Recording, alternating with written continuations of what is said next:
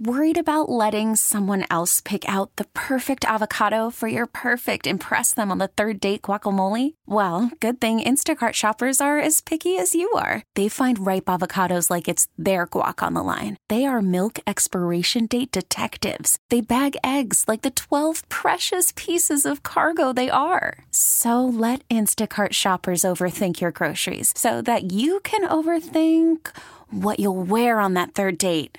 Download the Instacart app to get free delivery on your first three orders while supplies last. Minimum $10 per order. Additional terms apply. Now with the MLB app, you can get baseball your way. Pick your favorite team, your favorite players, and get customized highlights, stories, and breaking news right on your home feed. Follow the action with Game 10, where 3D replays add another dimension. Plus, notifications can keep you connected to every pitch, every hit, every game. The MLB app. Baseball, your way. Download it now for free from the App Store or Google Play. Blackout and other restrictions apply. Major League Baseball trademarks used with permission.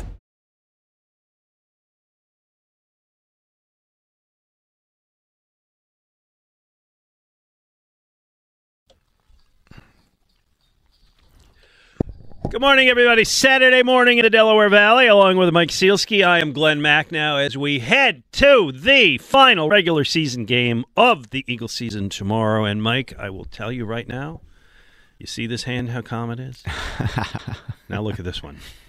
You are shaking like a leaf, my friend. Well, we did this last week on a scale of 1 to 10. What was your worry level? And I think that was about a 3.5. You might have been a little bit lower. I was a 1 or a 1.5. Yeah, well, I'm telling you right now, I'm about 8. And this is not related to tomorrow's game per se, which the Eagles should win handily. But for where I stand right now, I'm about a 6, pal. Yeah, I'm at a 4 or 5, I'd say, somewhere in that range. And I mean, that's a jump of what? 4 or 5 times what I was. I don't think you couldn't watch what happened against the Saints last week and come away with any other feeling. No, and I know, and listen, everybody's got their own opinion, and I'm not saying anybody's right or wrong with their opinion, but if everybody says, that's fine, well, let's go through it here, all right? By the way, 215-592-9494, love to talk to you today. For the moment, I want to put the quarterback aside. Okay. It's clearly the big issue, but sure. I want to kind of look with you as to whether this is a bump in the road or something more. Okay. And so I'll start with this. Two teams, inferior teams, I'm talking about the Saints and Washington, not the Cowboys game, but Washington, have used the same game plan on offense to beat the Eagles, which is run the ball 3-4 yards at a clip, squeeze out the clock. They know they don't have the offense to win the game if it's a high-scoring game, so hold on to the ball. And I worry that maybe, and I'm going to get to the pass defense in a moment, but just in terms of the run defense, has that exposed a weakness in the Eagles, a way to beat this team? Has this set a model for the playoffs? I think it could with a better team, yes. I think this has happened throughout the season. If you go, you're right. Certainly about the Saints game on Sunday, where they, 15-play, 75-yard drive. The Eagles' offense is just sitting on the sideline while their defense is on the field for the better part of the entire first quarter. I think that the offense finally got on the field with, 6 minutes left in the first quarter. And Washington did exactly the same thing. And on the one hand, you can say, well, the defense only gave up 13 points against the Saints, but it's more a matter of timing and tone setting. The fact that this keeps happening on the first possession or early in a game, it gets the game off to a bad start. And I know you don't want to go to the quarterback situation, but certainly against the Saints, it put more pressure on the backup to try to make up for the deficit that the defense had helped create. No doubt. Okay, so off of that, I worry about Jonathan Gannon's stubbornness with playing the zone defense, pass defense, and the stats. Dak Prescott was 24 for 24?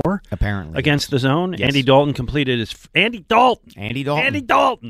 his first 14 passes last week, which raises an either-or. Is it that Gannon is really stubborn, or is it that Gannon, for good reason, cannot trust Josiah Scott and Reed Blankenship in coverage? I don't think either is a good answer. I didn't know. Neither is a good answer. I think the injuries in the secondary are kind of taking Gannon where he's inclined to go anyway, if that makes sense. they're not as good back there without Avonte Maddox and C.J. Gardner-Johnson. And so he's aware of that, and he's going to try to take pressure off of Josiah Scott and whoever else has to be back there, and so more zone. Look, they're generating pass pressure. It's just putting a lot of pressure on their pass pressure players. Try saying that five times fast. To get to the quarterback, because if they don't get there, guys like Andy Dalton and Dak Prescott are picking them apart. Yep. Okay. Yes. Absolutely. And by then, you're right. The defensive line has been spectacular, and we'll talk about those guys because they've been great. The secondary overall seems a little problematic to me. We talked so long earlier in the season how well Slay is playing and Bradbury were playing, and they were. Not lately. That's right. Not so much right now. No, Bradbury got burned for that long pass in the first half Sunday on a double move. They have not been as good as they were early in the season. And, by the way, again, this goes back to the coach. This refers to me losing confidence in the coach. CeeDee Lamb killed your backups a couple of weeks ago. Was there a point in that game where it's like, Slay, you cover this guy for a while. He's their best player. Go cover him. Yeah, there should have been. I mean, that's why you're paying Slay all that money. He's your number one guy. All right. Next I'm point. With you.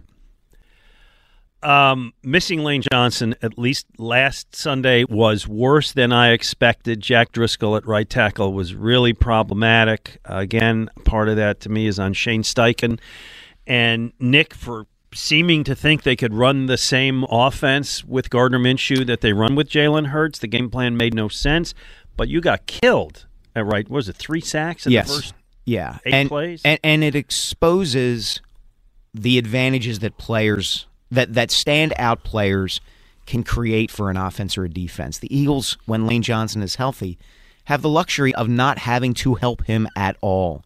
Leave him on an island. He will block Von Miller. He will block Micah Parsons. He will take care of whoever needs to be taken care of, and we can deploy the other people on the line in any way we choose. You can't do that with Jack Driscoll. And to your point about the coaches, they should have been running the ball more frequently than they did. Aha! That would have taken much of the pressure off of this. So, goes to the next point, which is how badly is Miles Sanders hurt? Now, I know they took him off of the injury report yesterday, which was nice to see. He had just 12 carries and no catches in a game where it did. Made sense to ride him. Do I need to worry moving ahead about Miles Sanders' injury? No, I don't think you need to worry about the injury as much as I think you need to worry about how the coaching staff uses him and the other running backs. I don't want to sound like, I don't mind sounding like Ray Dittinger, who would pound the drum for running the ball. But there's a happy medium there. And in a situation like the one they had last week, where you have a backup at right tackle and you have a backup quarterback, and maybe your lead running back is banged up a little bit, you can go one of two ways. You can try to throw the ball right out of the chute the way they did and go three and out, three and out, three and out, three and out. Or you can say to yourself, you know what, we also have Boston Scott and we also have Kenny Gainwell, who neither of whom is Walter Payton, but are both competent running backs. And we can simplify things. And we can say, you know what, the Saints are 23rd in the NFL against the run, and let's just take what they are liable to give us. And I do think that, I hope I'm not painting with too broad a brush here, but I do think that the kind of coaches that Jeffrey Lurie and Howie Roseman over time have hired, whether we're talking about Andy Reid or Doug Peterson or Chip Kelly or now Nick Sirianni and Shane Steichen, tend to overthink situations like this. They're reluctant to just go to say to themselves, the shortest distance between 2 points is run the ball for a while because we just need to do that. Yeah. Okay. Yeah, and I think the offense emphasized the strengths of the Saints, which was their pass defense. Yeah. And I think they didn't expect, what's his name, the cornerback who had the pick six? Lattimore, yeah, who was on the injured list for most of the week. They didn't expect him to play. Yeah, and then he played, and then he was great, and that really hurt him. And there is something, I will say this kind of in their defense, there is something to the idea that, you know what, the two most talented players on our offense without Jalen Hurts are A.J. Brown and Devontae Smith. Let's just throw the ball to them and let them make plays. I mean, that's how they scored the one touchdown they scored in the game was A.J. Brown making a great play. Okay, I'll let you get your breath there, and that's fine. So sorry about that. That's okay. I get choked up sometimes when I talk about the Eagles. I understand. And so here comes Jalen Hurts. Superman is coming out of the phone booth. Cue the John Williams music. Cue the great music.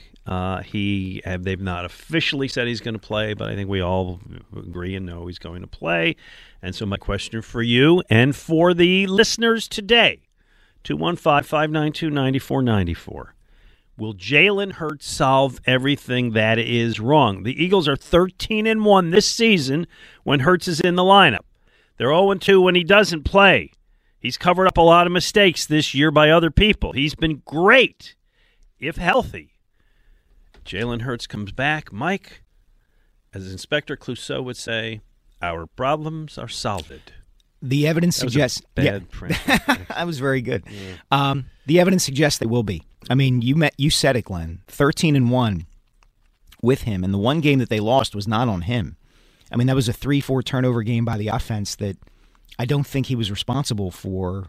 I'm not sure if he was responsible for any of the turnovers. I'd have to go back and look. Mm-hmm. But that was the Washington game. That was the Quez Watkins fumbles while he's in the clear. That was Dallas Goedert fumbles when his face is almost ripped off.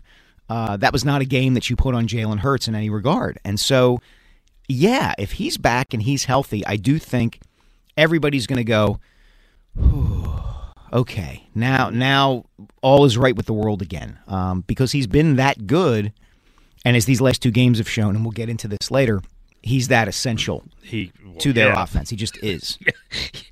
Yeah, I think the game against Dallas, you got away with kind of, okay, well, Minshew did throw those interceptions, but hey, you did score a lot of points. We should be okay in the short run. They were supposed to beat the Saints with Minshew, for God's sakes. Of course. And if they had beaten the Saints with Minshew, then you wouldn't have to worry about Hurts playing this week against the Giants. Now, he has to come back. He has to be a hero. I know it's going to be the Giants' backups. Presumably it will be easy, but we've learned that presumably doesn't always work out that way, and so he has to play. And Jalen Hurts, not as much tomorrow, but moving ahead, he's got to be all that. And we have learned that I don't want to get into the whole debate, is he the MVP? But we've learned he's that valuable to this team right now. Yeah, it is. He is. And one of the interesting things that Shane Steichen and also Dallas Goedert said this week was talking about the idea of the offense not getting into a rhythm, right? They couldn't get into a rhythm against the Saints. Well, go back and look at some of the situations that have come up this season when Hurts was in a quarterback. It's easy to look at that and say, well, the offense was in a rhythm because it had Jalen Hurts. Well, why was it in a rhythm? It's because often the offense faces 3rd and 10 and Hurts runs for 11 yards. Yep. Or 3rd and 5, and he runs for 6. Or 3rd and 5, and they're so concerned that he's going to run for 6 that they back off. Right. And he's got an easy completion. Yep. Or 4th and 1, he runs the quarterback draw, and because he's so strong, he gets the first down. Yeah, Minshew looked really bad. Not good. And that goes to your point about how they called plays as if Jalen Hurts were still in the game when he was not. Quarterback sneak. I mean, you should be able to make quarterback sneak, and Minshew should have made it, but that's that does show that. Well, we'll see. Let me take a call. We have a lot more on this. John in Manayunk, you're on with Mike and Glenn. Hey, John. Looking forward to hey, Glenn, how you doing, buddy? Great, John. Looking forward to a new year of drinking ice-cold beers up at Conshohocken Brewing Company there. I appreciate that very much. By the way, we have a new version. We did the Merrill and Mike beer. We have a new version called Mike and Merrill coming out. We really get creative. That's going to be a nice, like a 5.6% little tailgate IPA for the playoffs. Did you pay John to do the marketing? No, but I appreciate John immensely, and when I see him, I'll buy him a drink. There you go. Yeah, next time I'm going to ask for that one. Thanks. Hey, a couple 2 points on the Eagles here real quick. So I know a lot of people aren't worried. Everyone's worried about the Cowboys, but are you guys getting a little scared or worried about, we know Brady's in, he kind of back in on that weak division, and if Rodgers gets in, do you think their experience could be they're definitely they could wake up for the playoffs? I think it's a really good question, and again, I do not want to spread fear and panic, but we do agree that the challenge for the Eagles is beating excellent quarterbacks, right? Okay, absolutely. You beat Rodgers this year because you put up a ton of points. And he didn't play the second half. That's right. He had the thumb. It was the thumb, right? Yes. Yeah, he's been pretty good since then. He's been really good since then. I haven't seen Brady since the playoffs last year. He was apparently really good last week. Yeah. So do I have, worries is a strong word, but I'll put it this way. I don't think either of those is going to be a breeze. Yeah, mm-hmm. I look at it this way, John. I agree with Glenn that they're not going. It wouldn't be a breeze to face either of those teams. I do think that the Cowboys present a particularly challenging matchup for the Eagles, just because of the team they are and kind of the way they're constructed and their strengths kind of lining up with the Eagles' weaknesses. And San Francisco might be up and down. Although I'll tell you what, hey John, thanks so much, pal. Thanks. We'll talk to you soon.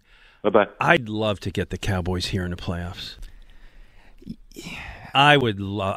Maybe this is just my own dislike for the Cowboys. I was going to say biases and short-sightedness, but I think you get the Cowboys back here for Game 3 of that set this year, and with the crowd and the Eagles and pumped. I think the Eagles would crush them. I think they'll put up a lot of points. I'll put it that way.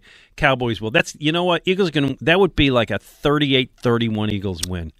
I would be hesitant to say that they would crush them. I really would. Well, 7 points probably isn't crush, but I think they'll score a lot of points on them and win the game. They struggled defensively, obviously, against them 2 weeks ago. You go back to that first game where the Cowboys didn't have Dak. The Eagles get out to a big lead. They allow the Cowboys to kind of come back, but it's Cooper Rush. It's not Dak Prescott, and I like Dak Prescott, and he would – he would scare me in that situation. That team would scare me. 24 for 24, said something. But I think Eagles could beat the Cowboys here. I'd be confident of that. Oh, they can, but I think they would. Well, they got to beat the Giants first. They lost to the Saints, so I spent the first 15 minutes talking about all these problems. So I don't mean to just gloss over it. And the other thing is, and maybe you'll think I'm crazy, I think I'd rather play against Brock Purdy and the Niners in the playoffs than Rodgers and Brady, man. I don't want to see those guys. I don't think Rodgers has been better the last few weeks. I don't think Aaron Rodgers is the same Aaron Rodgers. I don't think Tom Brady is the same Tom Brady. Those two teams would not scare me more than the Cowboys or the 49ers, even with Brock Purdy at quarterback. Okay. You know the team I think we all agree it would be the best matchup? The Minnesota Vikings. Yeah, it crushed those. What was that, 31-7 last time? Yeah, something like that. 38-7. 38-7. I don't want to leave out that last touchdown. That was all important. Are we talking about the NFC Championship game or Week 2 this season? I was talking about the NFC Championship game. Yeah, as was I. Okay. Yeah. All right, because they did crush them earlier this season, too. Greatest game I've gone to ever in Lincoln Financial Field. I could imagine. Do we agree? Yeah. The moment that Patrick Robinson got into the end zone, that's as loud as that building has ever been. Yeah, it changed the momentum, man. Yep. Vikings scored first. Mm-hmm. Then they get the ball again. They're kind of moving. Yep. You're thinking, oh, no. And Chris Long hits Case Keenum, and the ball flutters out of his hands, and the rest is history. It was great after that. Everything was great. All right. That was fun. Hey, coming up on the show, we got a lot we're going to get into today. Certainly we're going to talk about the case of DeMar Hamlin of the Buffalo Bills, his injury, his seemingly miraculous recovery, which has been just great, and what that means for the league, rescheduling of games, and the mindset of a lot of people. We're going to get the view from New York on tomorrow's game with Newsday NFL writer Tom Rock. We're going to tell you what we're watching. But it's really all about kickoff tomorrow, 4:25 p.m. And Jalen Hurts comes back. Is everything going to be okay? Because Jalen Hurts is coming back. What do you think? 215-592-9494. With Mike Sielski, I'm Glenn Mack now on 94 WIP. Hey, if the cold weather has you thinking it's finally time to replace those old drafty windows and doors, there is no better time to make your home more energy efficient while taking advantage of Guida's big winter sales event. Now, the great people at Guida Door & Window are extending their big winter sale through January by offering 40% off every window and door you buy. That's right. Receive 40% off each expertly installed energy-efficient replacement window. That also includes free high-performance low-E glass. And if you're in the need of a new door, you receive 40% off any door, including insulated entry doors, sliding patio doors, garage doors, and storm doors. Take advantage of Guida's interest-free financing or low monthly payment plans to get your project started with no money out of pocket. Offers for a limited time only, so you got to act quickly. If your home needs new windows and doors, call the experts at Guida today. Schedule a free in-home estimate at 1-877-GO-GUIDA or visit them at goguida.com. That's go, GUIDA.com.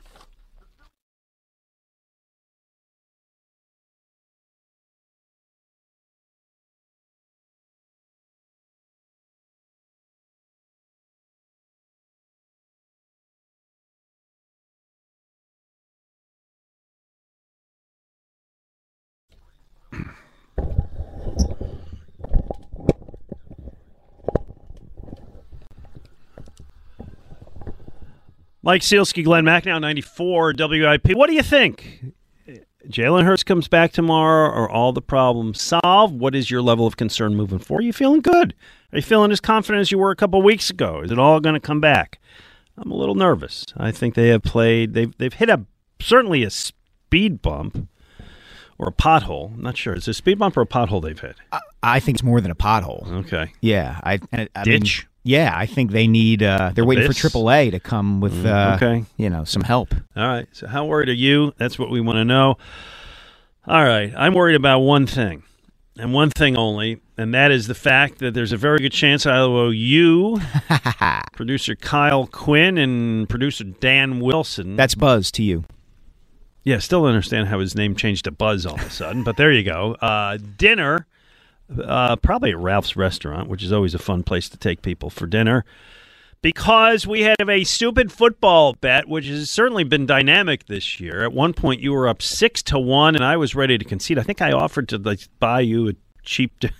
I'll take you to McDonald's for lunch if we can just call this thing. It was going to be Chick-fil-A after the show, I think. Yeah, but no, you didn't do it. And I came back from down 6-1 to tie it up. The parameters of the bet are kind of simple, which is I get a point every time the Eagles return a kickoff beyond the 40-yard line or any punt return that goes for more than 20 yards. Correct.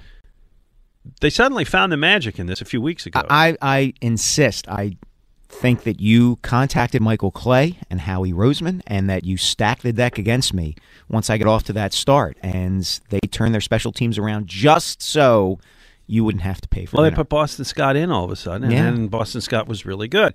You get a point for every muffed or fumbled punt, which we had a few of early in the year. Yes, not so many lately.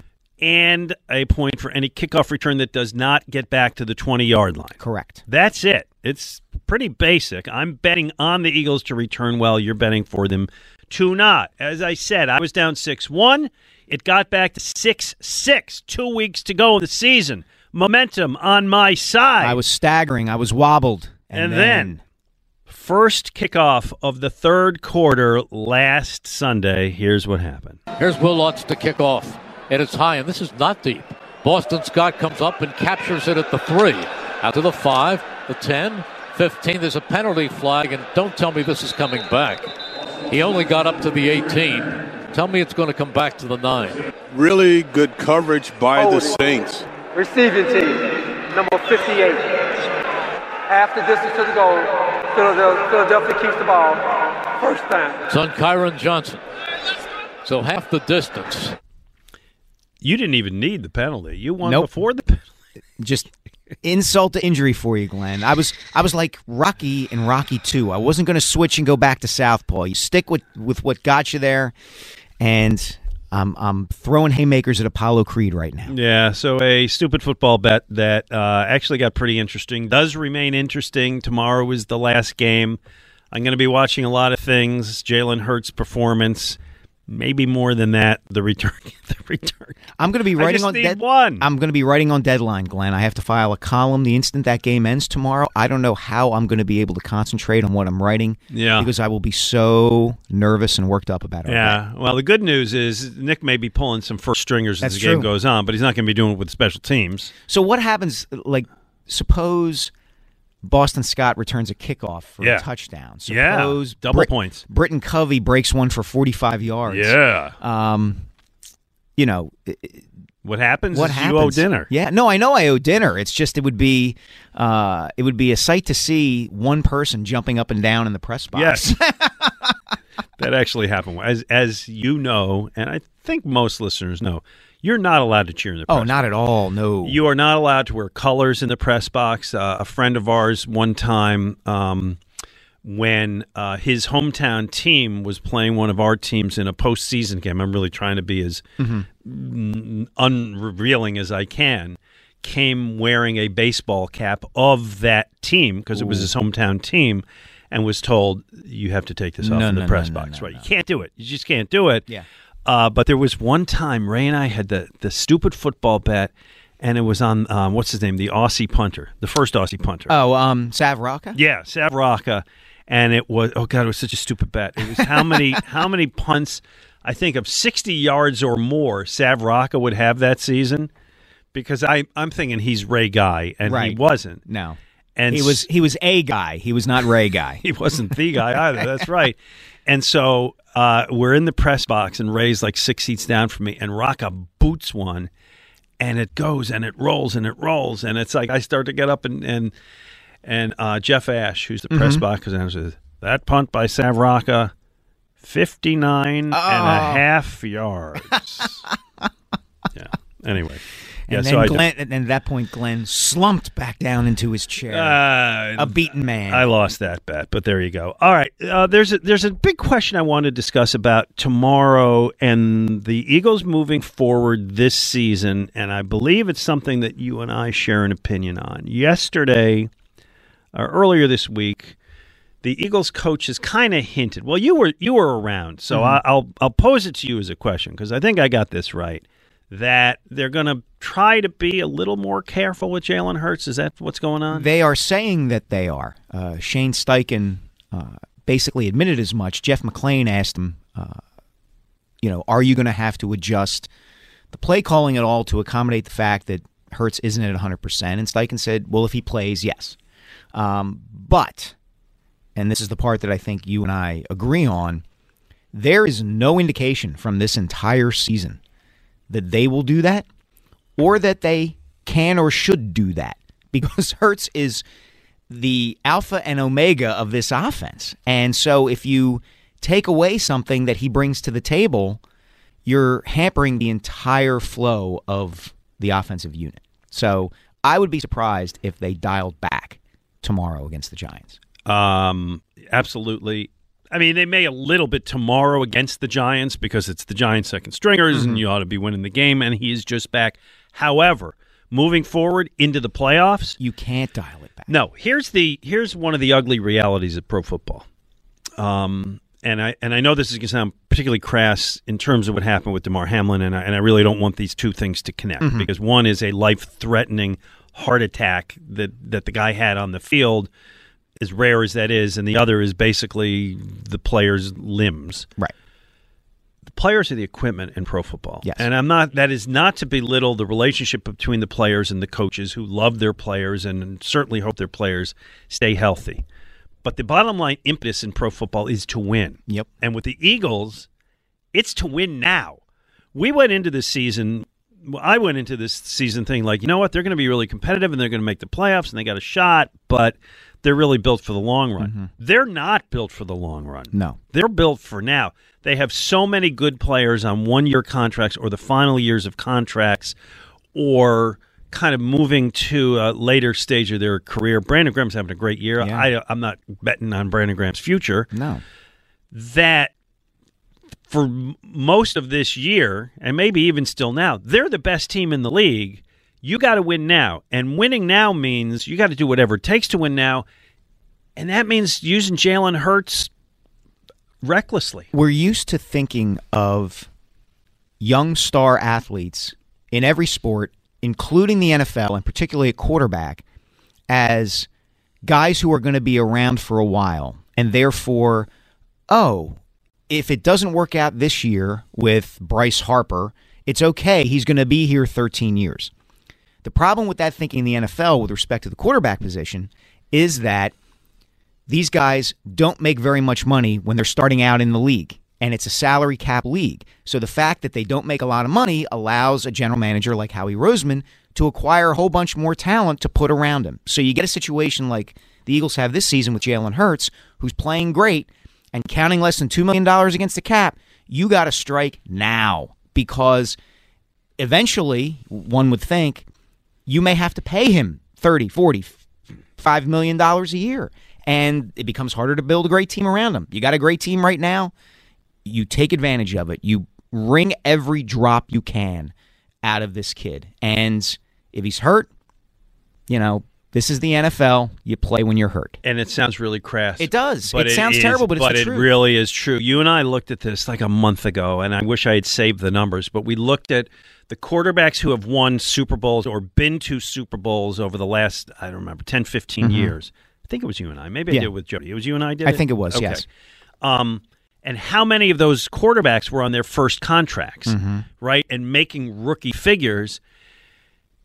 And that's how you do it, because you can build a team around them. You look at the teams that have veteran quarterbacks. You look at how Green Bay has had to scale back, how Tampa Bay has had to let guys go, because you're paying your quarterback, and you're paying your quarterback a fortune, and they will be paying Jalen Hurts next year $35, $40, whatever. I mean, maybe the year after, but soon enough. Yeah, and he's going to make that, and you're not going to be able to bring in the Bradburys and the Kaiser Whites and these guys that are really filling holes for you this year and doing it so well, and you're going to have to make tough decisions. Boy, can we keep A.J. Brown and Devontae Smith? Right. I don't know. That's a lot of money to devote to that position. And how many guys are out there really who are good enough to take whatever a team has and keep them at the level that the team was when that guy was on his rookie contract? How many Patrick Mahomes are there? How many Josh Allens are there? How many Rodgers and Brady's in their prime are there? These teams will sign these quarterbacks to these contracts, and then they can't build a better supporting cast around him, and you're kind of stuck. But what do you do? Do you let the quarterback walk away? No. Without paying him? No, because one of the things that is very apparent is it's extremely difficult to win in the NFL without a top-tier quarterback. Consistently, yes. Yeah. I mean, maybe the Niners get there this year on their defense, although maybe that kid is really all that, too. The other factor, too, is that, and this is the part that doesn't get talked about on shows like this because it's so game-centric and football-centric, is that these franchises look at quarterbacks as the faces of their franchises. These owners want Tom Brady because he's good-looking and he has a great story and he was married to the supermodel, and they want these guys to be celebrities because it helps them make money. Yeah, and by the way, Jalen Hurts doesn't have that public personality. Right. But Jalen Hurts fits that bill. Absolutely he does. I mean, he is an admirable, good-looking, smart, well-spoken leader. He's a superhero, man, and he fits the bill. Yeah, and to tie this all together, one of the reasons that I think Hurts needs to come back, and one of the reasons that he will help the Eagles so much when he does come back tomorrow, I think, is that he brings a measure of gravity and seriousness to the team that I think they've kind of been lacking the last couple of weeks. That's the leadership element. Yeah, you know. Should he carry the ball 17 times a game? Probably not. I don't think he's going to do it tomorrow. Is it going to be the plan moving forward? You bet it is. Is it going to jeopardize his health? Unfortunately, yes. You got to win now, and winning now involves Jalen Hurts doing Jalen Hurts magic. I would have Jalen Hurts carry the ball in the first play from scrimmage tomorrow. Just to plant the seed in the Giants' heads and everybody else around the league. I would have him carry the ball in the first play. Interesting. 215-592-9494. We love your thoughts on that. Coming up, we're going to talk about what really was, amazingly, the big story in the country this week. Well, other than Kevin McCarthy, I guess. But we're not going to politics. No, God. No, we are not. But the story that everybody, whether you're a sports fan or not, followed, which is that of DeMar Hamlin. Fortunately, things are looking better. And an aspect of it where people are just getting this wrong. People are looking at it from the wrong perspective. Mike Sielski, Glenn Mack now, Saturday morning. Worried about letting someone else pick out the perfect avocado for your perfect impress-them-on-the-third-date guacamole? Well, good thing Instacart shoppers are as picky as you are. They find ripe avocados like it's their guac on the line. They are milk expiration date detectives. They bag eggs like the 12 precious pieces of cargo they are. So let Instacart shoppers overthink your groceries so that you can overthink what you'll wear on that third date. Download the Instacart app to get free delivery on your first three orders while supplies last. Minimum $10 per order. Additional terms apply. Selling a little or a lot? Shopify helps you do your thing, however you cha-ching. Shopify is the global commerce platform that helps you sell at every stage of your business. From the launch your online shop stage, to the first real-life store stage, all the way to the did-we-just-hit-a-million-orders stage. Shopify is here to help you grow, whether you're selling scented soap or offering outdoor outfits. Shopify helps you sell everywhere, from their all-in-one e-commerce platform to their in-person POS system. Wherever and whatever you're selling, Shopify has got got you covered. Shopify helps you turn browsers into buyers with the internet's best converting checkout. 15% better on average compared to other leading commerce platforms. And sell more with less effort thanks to Shopify Magic, your AI-powered all-star. Shopify powers 10% of all e-commerce in the U.S. And Shopify is the global force behind Allbirds, Rothy's, and Brooklinen, and millions of other entrepreneurs of every size across 175 countries. Plus, Shopify's award-winning 24/7 help is there to support your success every step of the way. Because businesses that grow, grow with Shopify. Sign up for a $1 per month trial period at shopify.com/odysseypodcast, all lowercase. Go to shopify.com/odysseypodcast now to grow your business, no matter what stage you're in. Shopify.com/odysseypodcast. Listen to every MLB game live. In the deep left center field, it is high, it is far, it is gone. Stream minor league affiliates. The Midwest League home run leader. And watch the best baseball highlights and look-ins on MLB Big Inning. MLB At Bat is your all-in-one live baseball subscription for only $3.99 per month. Deep left field, it's gonna go. Alvarez ties the game. Subscribe to At Bat within the MLB app today. Major League Baseball trademarks used with permission.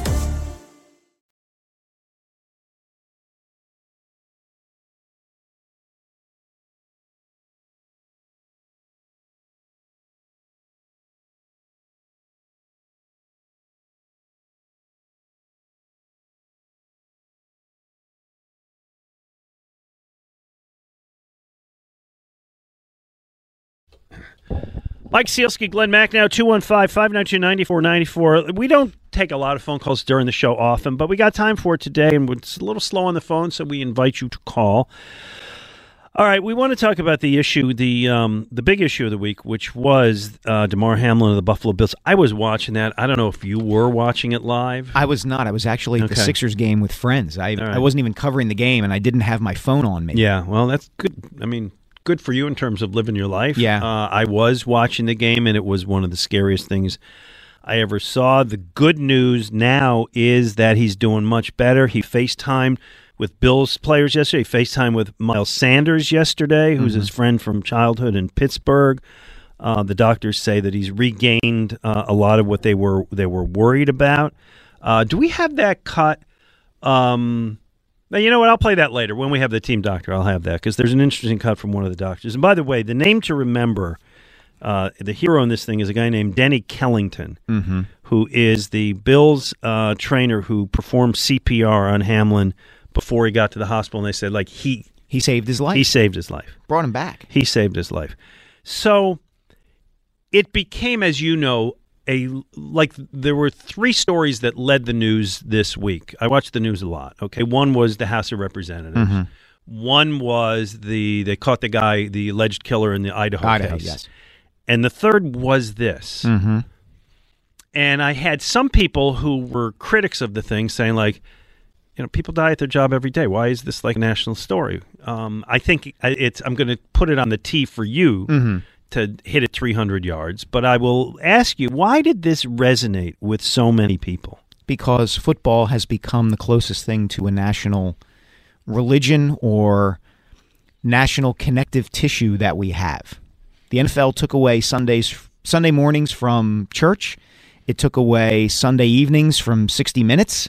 It's become the thing, as much as anything else, I think, that unites millions of people in this country, and millions of people were watching that game and saw what happened to DeMar Hamlin.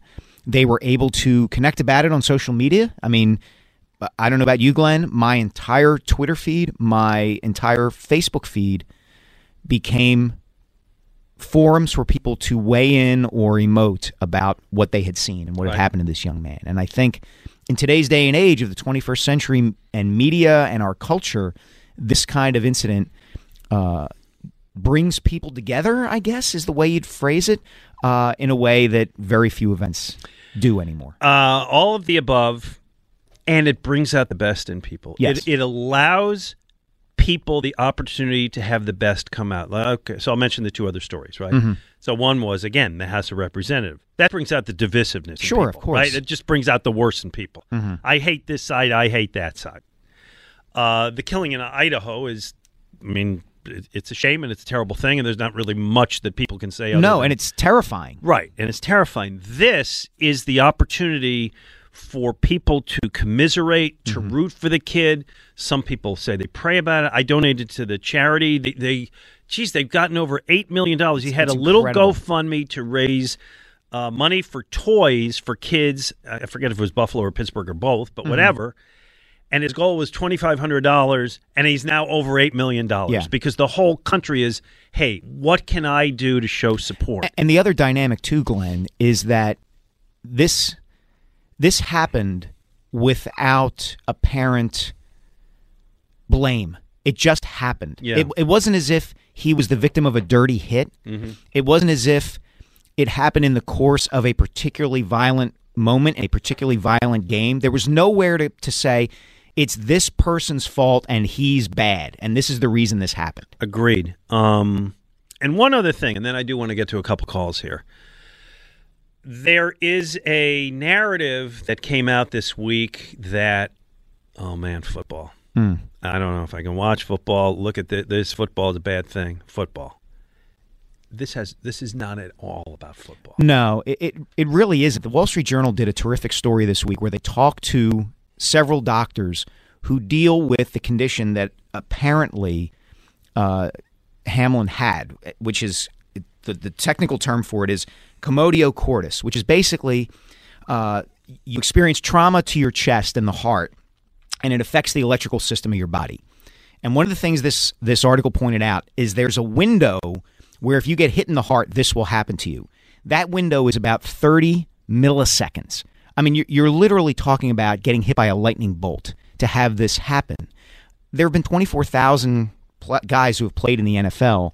This has never happened before, this particular sort of incident. You know, there was a player who died in a game, but it was a different set of circumstances than this. And so I think the hand-wringing over football and its violence did get a little too much over the course of the week. I think most people who follow the sport now have that baked into what they bring to the table when they sit down and watch. Yeah, I think the people who said or wrote, "How can we ever watch football again?" are not people who watch football. Not very much, anyway. Yeah. Boy, there's nobody who could call in who would be more relevant at this time than our friend Geary. I think you might have talked to him the last couple of weeks. Geary, regular caller, is a guy who was a ref in a college game and had a heart attack on the field. Geary, I'm curious how you felt seeing this DeMar Hamlin thing. Well, let me bring it to Monday night. I'm watching it in my house and watching the game, and all of a sudden this happens. I said, wow. And not even 5 minutes went by.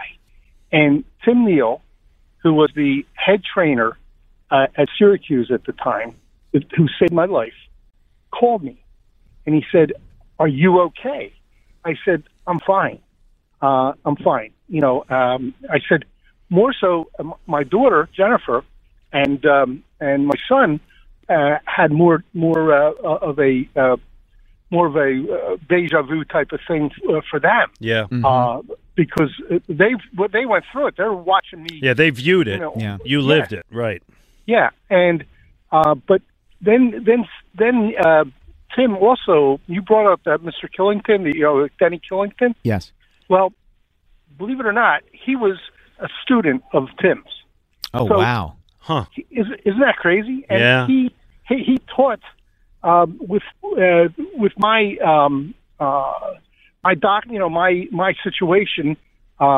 He knew about it, and Tim always taught about AEDs and stuff like that. But what a crazy, that's a remarkable set of circumstances. Connection, you know? The work done. I mean, by all accounts, the work done on the field that quickly in pressure-filled, potential panic situation, right, by those guys was remarkable.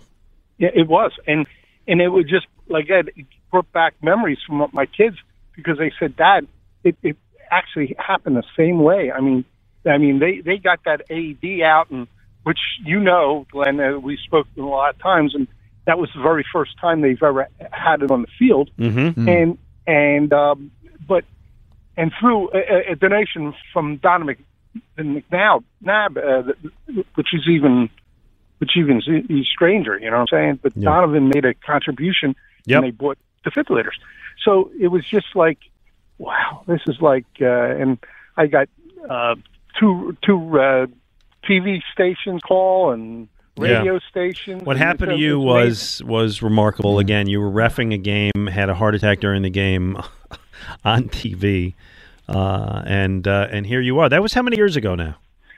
It'll be 22 in September. God bless you. That's doing amazing. All right, pal. Yeah. Thanks, Gary. Thank you so much for calling. Dave.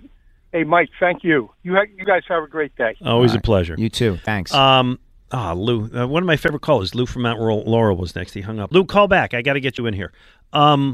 You wrote a piece this week about the only player in the history of the NFL to die on the field during a game, a wide receiver. Chuck Hughes. Of the Detroit Lions, had played a little bit for the Eagles. Tell us a little bit about that circumstance. So Hughes actually was an Eagles draft pick. He was a fourth-round pick out of UTEP. He had been a terrific receiver there, and he spent a few years with the team, with the Eagles, 3 years. Couldn't get on the field very much. They had a couple of really good receivers in Ben Hawkins and Harold Jackson at the time. Ooh. So they trade him to loved Harold Jackson. Yeah, they trade him to the Lions.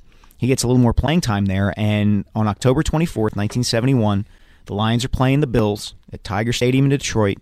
The Lions are driving, trying to take the lead. They're down 28-23. And Hughes, I think, had just caught a pass the play or two before, and he's trotting back to the huddle, and he just falls. He's got a blood clot in one of his arteries, and he's pronounced dead later that day. From what I understand, the person on the field who signaled to officials that this was really serious, because initially players on the Bears thought that Hughes was faking an injury to try to stop the clock. And the person on the field who pointed out that he wasn't was Dick Butkus. Yeah. This was really serious. Yeah. By the way, when we were talking about this last night, I'm not going to play it on the air because it's long and it doesn't add much to the conversation, but what would be interesting for you is I found the audio of that game where the announcers are speculating, like, what happened? He's down. He's not moving. They're doing CPR. They're doing mouth-to-mouth. Yep.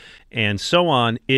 Listen, knock on wood, it's amazing and astounding that they've been playing this sport for more than 100 years. It is a violent sport. It is a sport beyond violent that involves all running and so on.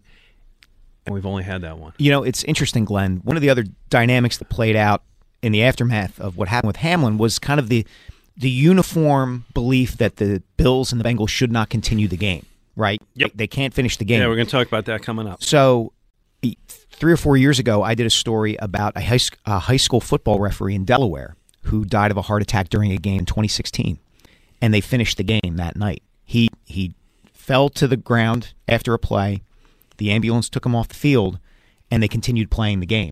And I just wonder if at any level of football, could you do that now? Right, and this one in Detroit, they did. Yeah, they finished the game in Detroit in 1971. Yeah, which is I thought in Buffalo they made the right call. Again, we'll talk about that. In Cincinnati they made the right call. Last thing about this, cheers and salute Vincent Louis Basile. Do you know who he is? I do not. He is an ER doc who was dressed in full mummer's outfit, who was at the Link on New Year's Day. Yep. Administered CPR to somebody in the upper level who had a heart attack and saved his life. Yep. Yeah, that's right. I did see that story. If you know Vince, I'd love to hear from him. I don't know if he's talked to other shows or not. But I actually did hear something from him, and he, the ER doctor, said that the guy's first question when he woke up was, "What's the score of the game?" Is that right? Yeah. Hey, Vincent, if you're out there, if anybody knows Vincent, we're here till 1. We would love to hear from you. Great work by you, by the way. Well, that apparently was DeMar Hamlin's first thing he said yesterday was, "Did we win the game?" Yep. And the doctor said? No. He said you won the game of life. Yep. Yeah. 215-592-9494. Mike Sealski, Glenn Mack. Now your call is coming up on 94 WIP.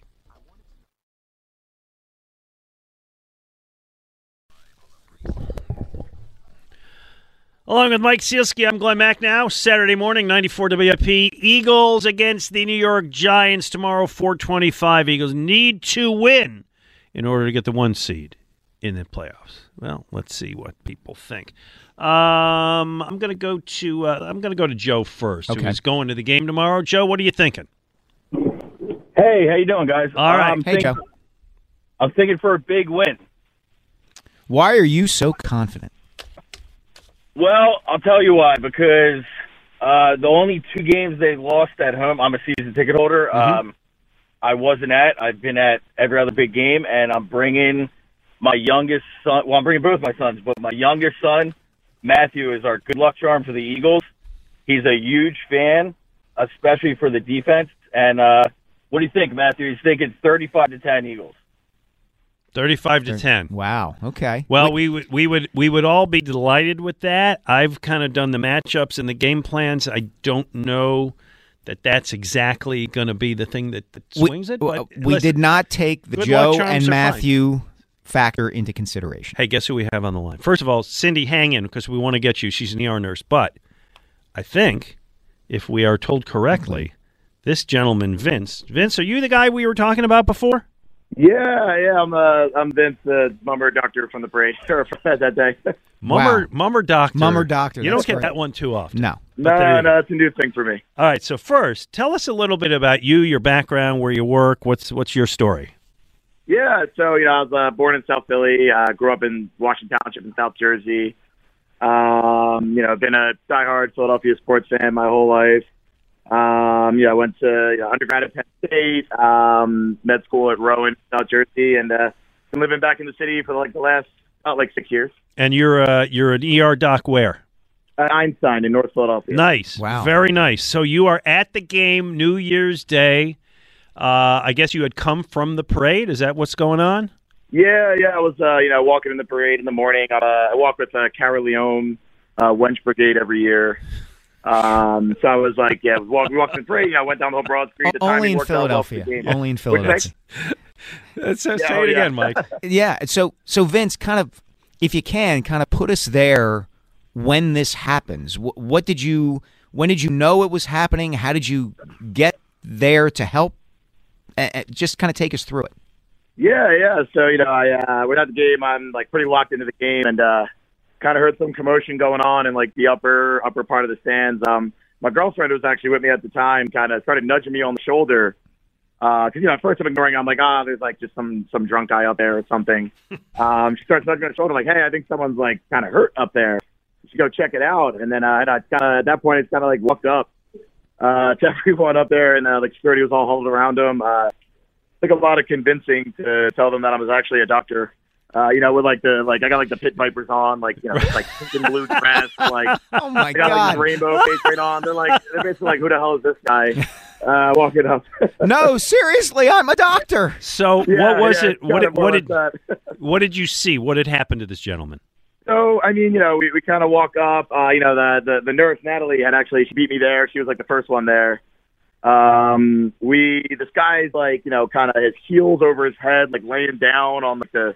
Kind of all tangled in the guardrail. He's like laying down. We kind of got some security to kind of sit him up like a little more like I guess like parallel with the steps. That's kind of like where everything was. He was like kind of blue. He wasn't really breathing. He had like blood coming out of his mouth. Not a great scene to walk up to. No. So CPR, what'd you have to do?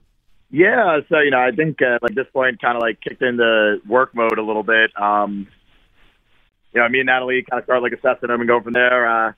We kind of determined he really didn't have like, a good pulse or any. So, we told security to get like paramedics over. She started doing CPR. She goes for like a minute and a half. Then I start doing CPR for a little bit.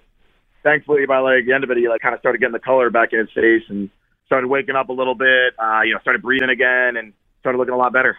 Vince, I have to ask, and this is not a judgy kind of question, but had you had any beers at the game? Like, if this had happened later in the game, you might have been, It was a festive day. Yeah. I could say, like the majority of that day as a mummer, as most people know, that happens at, like, the 2nd Street parade, more or less. Mm-hmm. I think if something like that might have happened, later in the day, I'd probably be in a considerably, worse condition, let's say. But thankfully at that point, I was okay at that point. Well, I got to tell you, I really admire you, and I really admire what you do. Thank you, Vince. Yeah, I have a son who's an ER doc, mm-hmm. and he has told me, he's a pediatric ER doc, but has a training overall, and he told me there was a situation last year where he was in a plane, and they did the famous "Is there a doctor on the plane?" And you guys, you can be in your mummer regalia and maybe have had a beer or two, but when it comes time to kick in, you kicked in, and good for you. The nurse Natalie, do you know her last name perchance? Let me see. I might have. I don't know her last name. I certainly want to compliment her as well. Absolutely. Yeah, no. I mean, she's like as much credit as I do for this. It was nice to have just another medical professional there. Hey, man, that kind of knows what's going on. Good work by you, and we salute you. Thank you. Well done, Vince. Right, thanks for calling. It's a hell of a story. Yeah, thanks, guys. Yep, you bet. Yeah, it's amazing. It's just truly amazing what people can do and will do when called upon like that. Yep, just to help. All right, let's talk to Cindy, who's an ER nurse. Hey, Cindy. Hey, what's up? Thanks for calling in. Hey, no problem. It was great listening to your show. I love the mummer's physician. Yes. Yeah. I love the fact, I'm sorry to interrupt you, but I love the point where he goes up there and says, "Can I help? And the people who are with this poor guy who keeled over thinking you're wearing a wench dress and you have rainbow makeup on your face. Maybe go back to your seat." But he was the hero. Hey, help comes in all forms, all shapes and sizes. Absolutely. Go ahead, Cindy. And you got to be at the right place and the right time. That's exactly right. That's kind of where my situation was. My husband and I, when they used to have Ralph's restaurant in South Philly up at the Sheraton King of Prussia, we were leaving. Now, this is probably about 8 or 9 years ago. And the side of the Sheraton, there was a crowd of people. So I said to my husband, let's see what's going on. And my husband's like, really? So we ran up there, and there was a guy collapsed on the ground. And I'm sorry. Hello? That's okay. We're with you.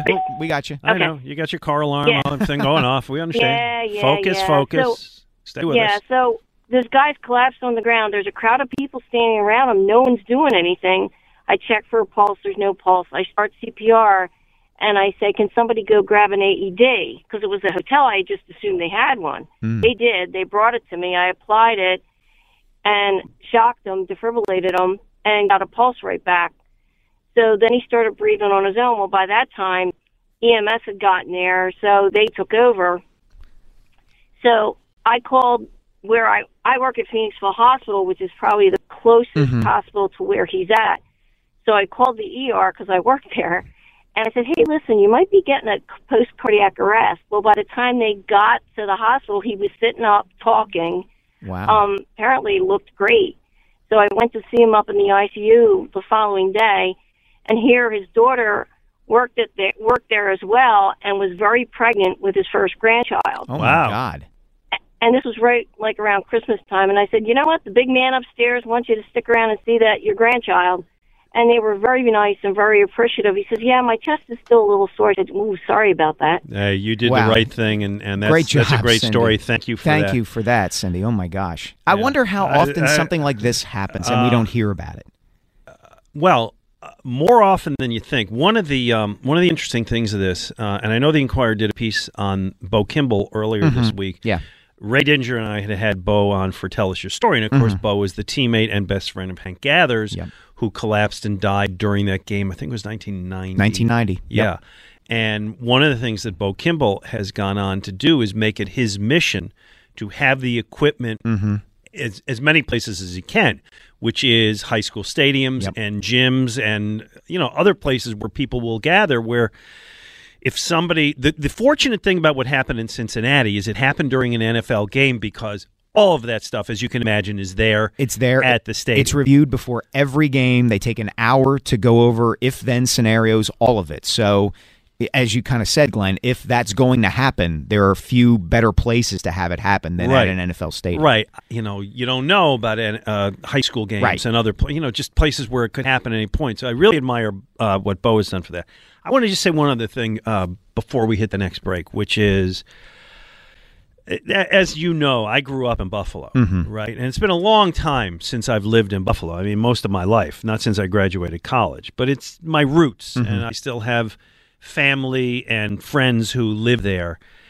And having lived in that city, I can tell you, Mike, the relationship between the Bills and that town is so tight. It's the second smallest city in the NFL to Green Bay, and the Bills mean everything to those residents. I mean, the Philadelphia Eagle fan base and the relationship between the Eagles and the fans in this city is unbelievable. It's superb.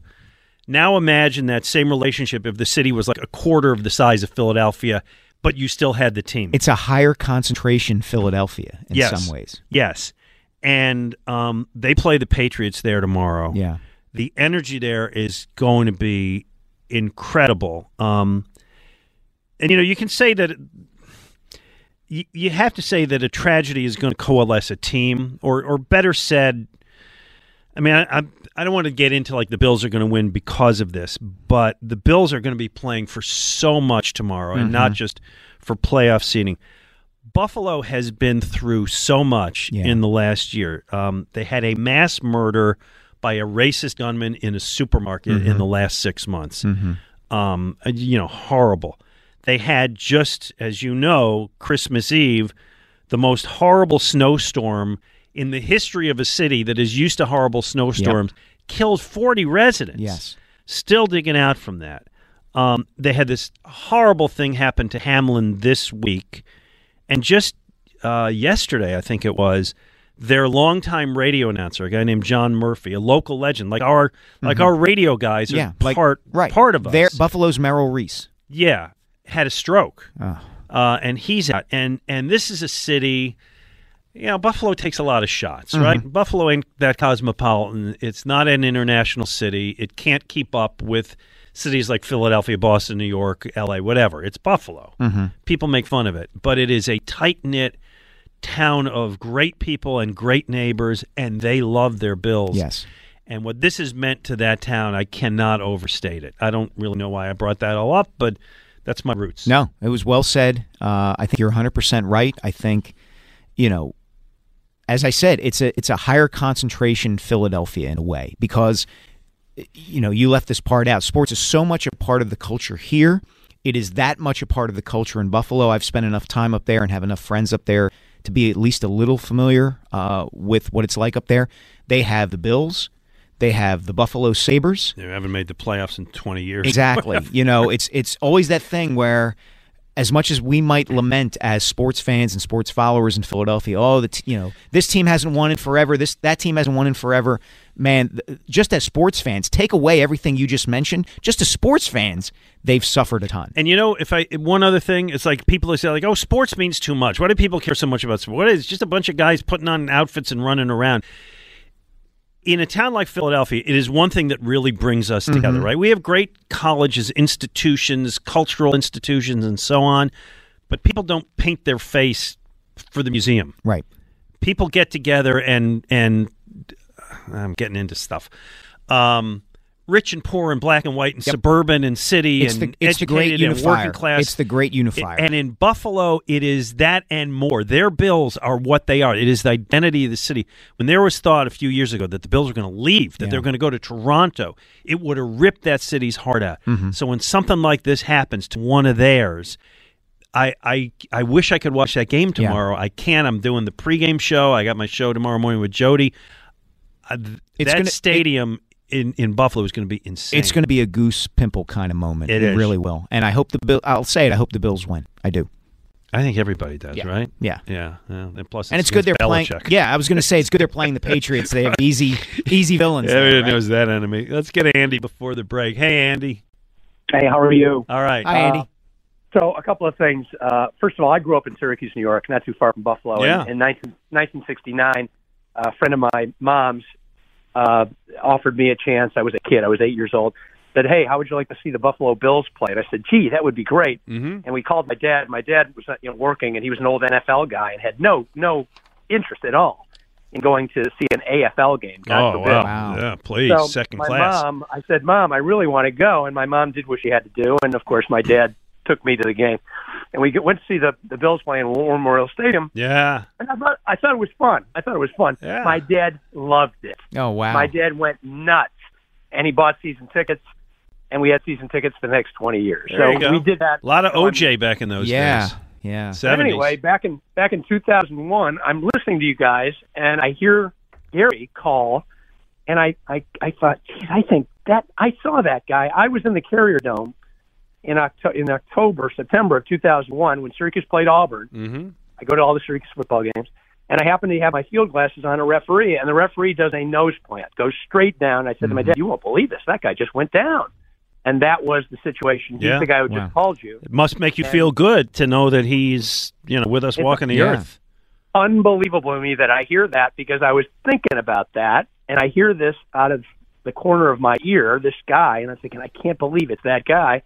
And I do have to know Tim Neal, the fellow who was helped save him. And that was an amazing moment, and I was surprised that no one had talked about that in this context. So it's remarkable that he calls in and I hear it. It's just nice. Unbelievable. Hey, nice to hear from you, Andy. Andy, thank you so much for the call. That was great. You know, and we're experiencing right now what we were just talking about sports being able to connect people, and because it takes you in so many different places and draws in so many different people. Absolutely. All right, coming up, we're going to talk about, you actually found a TV show, a series? It's a series. It's kind of a reality TV series, but in the best way possible. And in the best way possible, Glenn, I will just tease you with that, and then we'll come back and discuss it. Right, I know you got our producer to fall in love with it. Well, that's easy.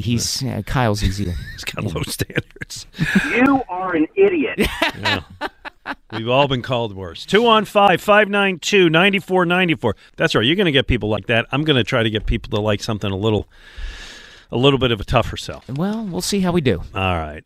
Mike Sealski, Glenn Mack now, looking for your calls. Hey, when you bring up banking, most business people roll their eyes. I can tell you, Meridian Bank customers, they don't feel that way. Now, sure, Meridian business bankers do the loan thing, and they offer guidance on making your business more successful, but Meridian also puts on great customer events, both educational and social, and they're a super group of people to be around. If you want to put some fun in your business banking, get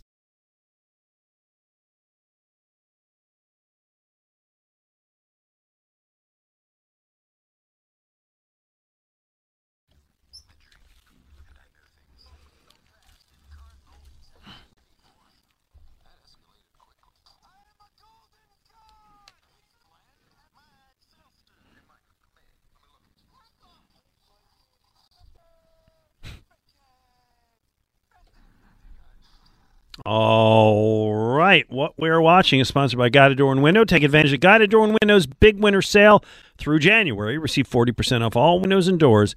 Call 1-877-GO-GUIDA or visit them at goguida.com. Going to ask our callers to hang in, because we're going to discuss some TV, and you're going to try to sell me on a reality show. I got to tell you, I hate reality shows. I understand where you're coming from. And give me a minute, because, as I said, this is kind of the best possible iteration of a reality show you can have. All right. So the show that I've been watching with my wife, Kate, and my two sons, Evan and Gabe, who are 11 and 8, recommended by friends of ours, is called Alone. And it's been on the History Channel for a while now, and we've gotten into seasons 8 and 9. And here's the premise of the show. They take 10 people who are, you don't want to say survivalists, but they're outdoors people. They like camping. They like living off the land. They, camp and hunt and fish and do all these things. And they drop them each individually into an area of forest or woods. In Season 8, the one that we're really into, they're dropped at Chilco Lake in British Columbia. Mm. Each of them is, as the title of the show suggests, alone. And they each one has to try to survive in the wilderness as long as he or she possibly can, and whoever holds out the longest wins $500,000. So the reason I say it's a good reality show is that the thing that makes reality TV so lousy to watch, in my opinion, is the interaction of these people who are on the show with each other. They end up, staging fights, and it gets petty and all this stuff. The conniving and backstabbing, and this is... Well, each of these people are by themselves. Mm. So they're talking to a camera that they have with them, a la Tom Hanks in Castaway with the volleyball. Wilson. Yeah. But otherwise, they have to build their own hut or domicile. Fire. Catch their own food or eat onions that they bring up from the ground. Jeez, how long would you last there? Oh, maybe 48 hours if I were lucky. I was going to say I'd last 6 hours. Yeah. And at Chilco Lake in British Columbia, there are grizzly bears that they have to avoid. Ooh. Yeah, and there's deer that, one of the guys who's by himself shoots a deer with a bow and arrow, and he can eat for the next couple of days. And it's really interesting and kind of fun to watch. How do these people survive out there? What do they do? How do they talk about it? The isolation, the loneliness. It's kind of deep in some ways, and it makes you think, like, as you just said, Glenn, how would I handle something like this? The name of the show is Alone. What network? Alone. It is the season 8 that we're watching now is on Netflix. Okay. The following season, they've already got one out there where they go to Labrador, Canada, like far northeastern Canada, is on Amazon Prime. So okay. The season that we're watching now, Netflix, Alone. I give it 3.5 stars. It's the kind of thing that your entire family can watch. Kids can watch it. Adults can watch it. As I said, my sons are 11 and 8, and they are totally into it. All right, so you are watching it, huh? Yeah, I just started it at the I saw Mike's email yesterday. It said he was watching Alone, and I had some free time. I decided to check it out, and I'm with Mike. I think it's not your typical reality TV show in which you're dealing with drama between people, right, as Mike said. Yeah, contrived drama, which is the problem. Exactly, right. Correct. And they're literally alone, as the title of the show suggests. Their only company is their camera. You're really getting a glimpse into their thoughts, their fears. And I just think it's really cool to see the way different ways in which some of these people break, right? Yeah. It's hunger. It's legitimate fear for their lives. It's missing their families. Right. In one case, it's a guy literally dropped one of the tools that he brought with him in the water and was no longer going to be able to sustain a fire. So he's like, well, I have to go. So really, their like last fail-safe is to call like the rescue team to come get them out. Wow. Yeah. So okay. Yeah, it's legitimate reality. All right. Well, so you didn't go for the show that I said I was going to watch this week, eh? No, not yet. Yeah. Okay. I'm getting to it. I bet. So that sounds good. Mm-hmm. Not sure I'll watch it, but it sounds good. Mine is going to be a little bit of a tougher sell. Okay. And it's called Come From Away on Apple TV. And I know this does not sound like the stuff of a feel-good Broadway musical, but here's the setup. September 11, 2001, 7,000 stranded airline passengers in the air have to go somewhere. Mm-hmm. Of course, 9/11 is what I'm talking about. And they all land in a tiny Canadian town on Newfoundland. The eastern edge of Canada. To be clear, this actually happened. Yeah.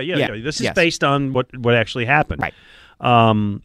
Doubling the population of this little town. What was the name of the town? Was Gander, Newfoundland. Mm-hmm. And what the people on the plane didn't know at the time was why their planes were diverted, what was happening. They were unaware of 9/11. Mm-hmm. They're on a plane, and the pilot says, "We can't land in New York. We are going somewhere." They didn't even know where they were. Right. They're planes from all over. Some people don't speak English. They're all strangers to each other. Confusion reigns, but kindness kicks in because when they land in Newfoundland, the locals in this town open their homes, offer food, clothing, diapers, beds, everything that people could need when they're all disoriented. And from this story, this real story of something that actually happened, they made the Broadway musical Come From Away, won a lot of awards. It's been around for a couple of years. They filmed the actual musical. Mm-hmm. Like if you've seen Hamilton, They filmed the actual Hamilton and put it on TV. It's been on for a little while. I just caught up with it because the play is coming to the Kimmel next month, and I'm seeing the play next month with my wife at the Kimmel, and I wanted to see it maybe before that, so we saw this on Apple TV. And it's great. It's a 9 out of 10. Wow. It is fantastic. Maybe a 10 out of 10. And part of it is because more than 20 years later, these caring gestures, these nice people in Canada who are exactly like you would expect Canadian small-town people to be, right? They're all these aw shucks people talking about hockey and whiskey and a moose blocking the road and all that stuff. Just kind of took in all these strangers and in a horrible moment created this beautiful thing. And by the way, I never knew, side story, I never knew like why were all the planes diverted to Newfoundland? Mm. The answer is because that's the furthest eastern point of North America. So back in the day when planes from the West Coast or even the middle of the country couldn't fly all the way across the Atlantic without refueling, they built this airport just basically so planes could land there and refuel. Mm-hmm. And now it's mostly empty. Yeah. And so on 9/11, it became one of the most important places in the world. Again, I know I'm musical about the aftermath of 9/11. May sound like, you know, eat your vegetables TV, but it's great and it's fun and it's funny and you should watch it. It is on Apple TV Plus. It's called Come From Away, and you will enjoy it. You know, it's funny, Glenn. Did I sell it? I think you did a great job selling it. It just occurred to me while you were describing it, you know, as you said, it doesn't sound like the kind of thing that you would make a Broadway musical out of, but then the most successful Broadway musical of at least the last quarter century was about an assassination of one of the founding fathers. Right, in 1820. Yeah. A historical moment in 1820. Right. So this is just great. So, Kyle, you going to watch it? No, you're not. All right, that's okay. I'm not a big musical guy, that's all. Well, there's nothing wrong with liking musicals, Kyle.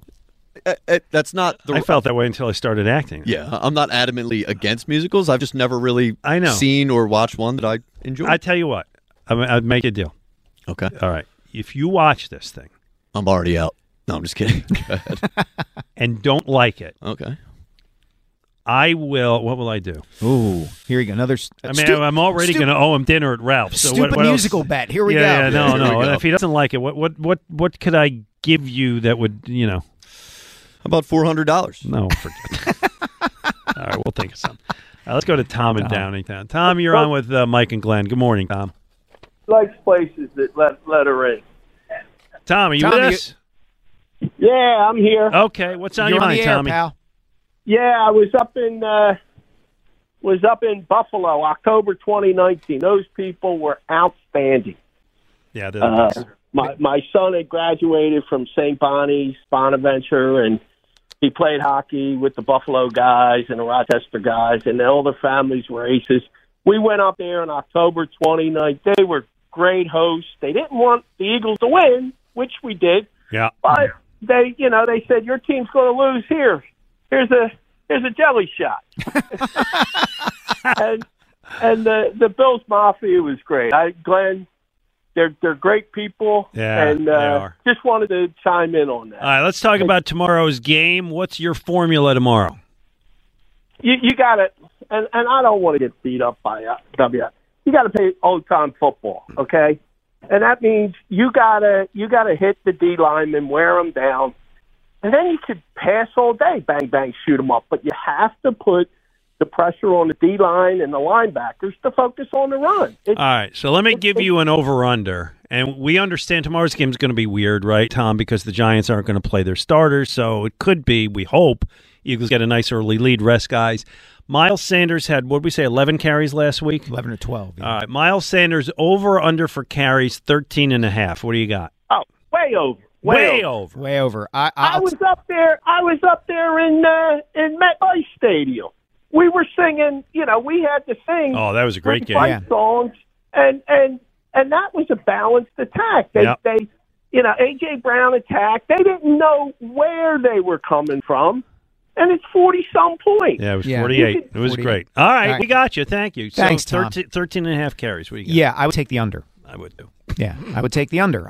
It doesn't mean that they shouldn't run the ball. It doesn't mean that they won't. I just think that I would take the under on that if just because of the way they call plays and the way they think. All right, here you go. Jalen Hurts, 9.5 carries tomorrow.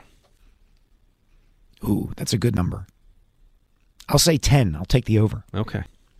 Is that it? You feel good about that? No, I don't. But I'll take the over anyway. Okay. Do I feel good about it? No, do you feel good like you want to see that? Not do you feel confident. Do you feel good as in that would be a good thing? I think it's a necessary thing. I don't know if it's a good thing. I think it's a necessary thing. Gotcha. Let's put it that way. Okay. 215.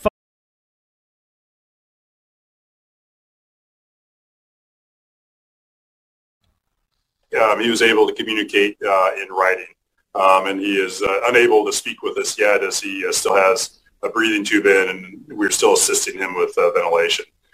So the when he was communicating with us last night and then again today, that's been in writing. And to paraphrase one of our partners, when he asked, "Did we win?" The answer is yes. DeMar, you won. You've won the game of life. Well, that's DeMar Hamlin's doctor at the hospital in Cincinnati. And by the way, that's a couple days old because he is now speaking. Yes. And he did speak yesterday with teammates, FaceTimed, and with his old friend. Miles Sanders. Yeah, you're going to have to punch him up because my thing is not working. Dr. Mark Pollard from Cooper Bone & Joint is with us today. And it's obviously, Doc, an important day to talk to you. And I know you've done sideline coverage for local sports teams and must have education in what happened before. Before we ask you about the specifics of this case, I'm just curious, have you ever been in a situation where a player on the field needed more than help for, you know, a torn knee or an injured arm or something like this where you had to use your old ER techniques? Well, good day to you guys, too. And luckily, no. I haven't been in a, I've been in a situation, where people have had to be, put on spine boards and things like that. But luckily, not a situation where somebody's not breathing or their heart's not beating.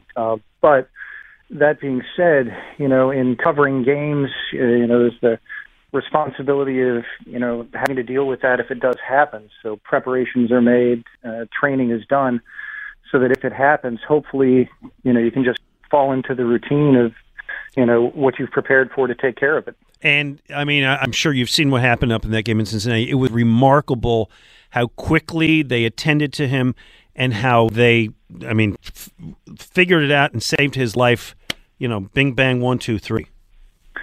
Yeah, and that's the absolute critical thing with a condition like this is recognizing what's occurring as soon as possible, because every second counts. And, luckily for this young man, everything was in place. It couldn't have happened in a better place than maybe if he was at a hospital already.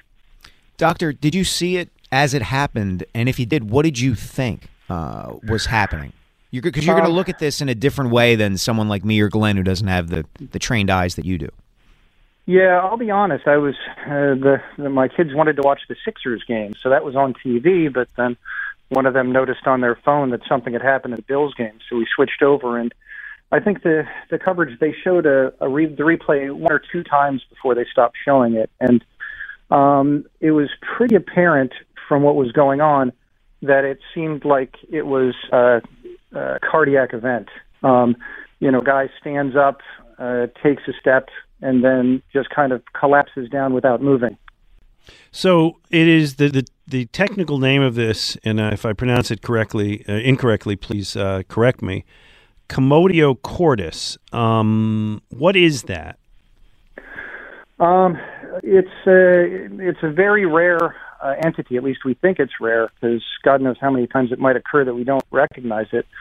But essentially, I think it's Latin for agitated heart. As you know, the heart is a muscle, and the heart muscle functions as a pump, and its job is to pump blood around the body, and that blood delivers oxygen, which is critical to the function and survival of the rest of the body.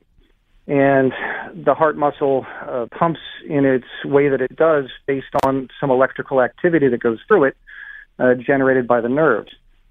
And what happens is that there's a blow to the chest, right around the sternum or the breastbone, that happens at exactly the wrong time in that electrical cycle that the heart goes through. And it causes essentially the electrical cycle to go haywire. You've gotten a cramp in your foot before. Mm-hmm, that's the muscles in your foot. And obviously you're not bending your toes. Your muscles aren't working in a way that's accomplishing anything. And if that happens in your foot, it's uncomfortable and unfortunate. But if it happens to your heart, that's an absolute emergency because the blood stops pumping. And so, the only treatment for it, or the real treatment, is to restore the electrical activity. And luckily, we live in an age where we've kind of figured out that those automated external defibrillators, those little crash paddle things, which used to only be in hospitals, are now oftentimes in the community. And if that can be applied quickly enough, that can kind of restore the blood flow. And in the meantime, of course, CPR, chest compressions are done to try to keep the blood circulating as best as possible.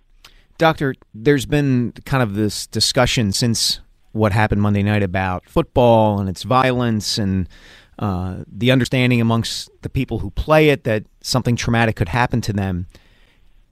Is this sort of thing, can you attribute it to football, or is it something that can happen in any sort of set of circumstances? The scary thing is that it can happen just about anywhere. I think most of the reported cases are actually associated with baseball and a ball hitting the chest. You know, either a catcher or a player gets hit at just the wrong time, and sometimes they're actually able to pick up the ball, make the throw, and then, you know, after that they go down. And so, you know, there was some enthusiasm a while back with trying to put pads and chest protectors and things like that. I know when the kids were in Little League, there were, you know, padded shirts that they would wear. But unfortunately, to my knowledge, I don't think any of those things have really decreased this from happening. Now, understand it's an exceedingly rare thing. You know, most people go their entire careers without seeing anything like this. But you know, I think the key thing is to recognize that it can happen and to be ready to immediately do what needs to be done. Final question, Dr. Pollard. The good news is, in this case, DeMar Hamlin's neurological function is intact. He is talking. He is alert. No more breathing tubes. Is the upside, and I don't even want to ask you about whether he can return to football, but is the upside that he can resume his life without any restrictions? Yeah, I mean, that's the odd thing about this. You know, the sudden cardiac events like this in athletes, there's a couple of other entities, like hypertrophic cardiomyopathy, where the heart gets too big, is the leading cause. That was, I think, Hank Gathers back in the 80s had that happen to him. And then some people have, like, congenital anomalies where the blood vessels in their hearts are kind of put together in an odd way that predisposes to problems. So this entity is not very common. And so what will happen, and I'm sure that it's happening already, they're probably running a gamut of tests to take a look at the heart to make sure that there is no structural abnormality. And when this occurs, there really is no structural abnormality. And so if everything checks out, there's really not really any reason that I know of to prevent him from returning to activity. I mean, I think, you know, the thing that worried me for the first couple of days was that he wasn't talking, because, you know, the longer it went without him, you know, like, communicating, you worry about if there's some damage to the brain, because the brain does not deal well with lack of blood flow and oxygen at all. And so I think it's marvelous that he seems to be doing very well. I mean, the hope is that he'd be able to return to full activities. Again, I don't know if he personally would make that choice. But, we'll see how things go as we move forward. Yeah, it's really good news. Dr. Mark Parra, always appreciate it, your expertise and your time. Thanks so much. Have a great weekend. Thank you, Doctor. Thanks, you too. All right, there you go. Good stuff. Yeah. I mean, that's why we bring on someone like Dr. Mark Pollard, is to talk about a situation like this one. All right, let's go to our friend Clay in Kansas City, an Eagles fan from afar. What's going on, buddy? Clay. Hey. Thanks for the recommendation, Glenn. That musical is coming to Kansas. I just looked it up, and I texted it to my wife. It's coming this summer. I think we're going to go. There you go.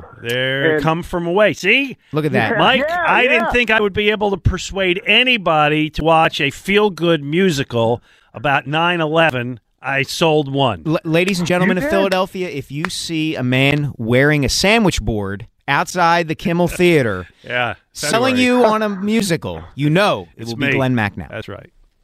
Also, I will say the thing about that show Alone, because I've watched multiple seasons of it, the more you watch it, Mike, you will get good at picking out who's going to win early. Yeah, you know, it's funny. I'm through the first, I'm in season 8, and I think 9 episodes in, and there are 11 or 12 in the whole season, and they're down to their last 4.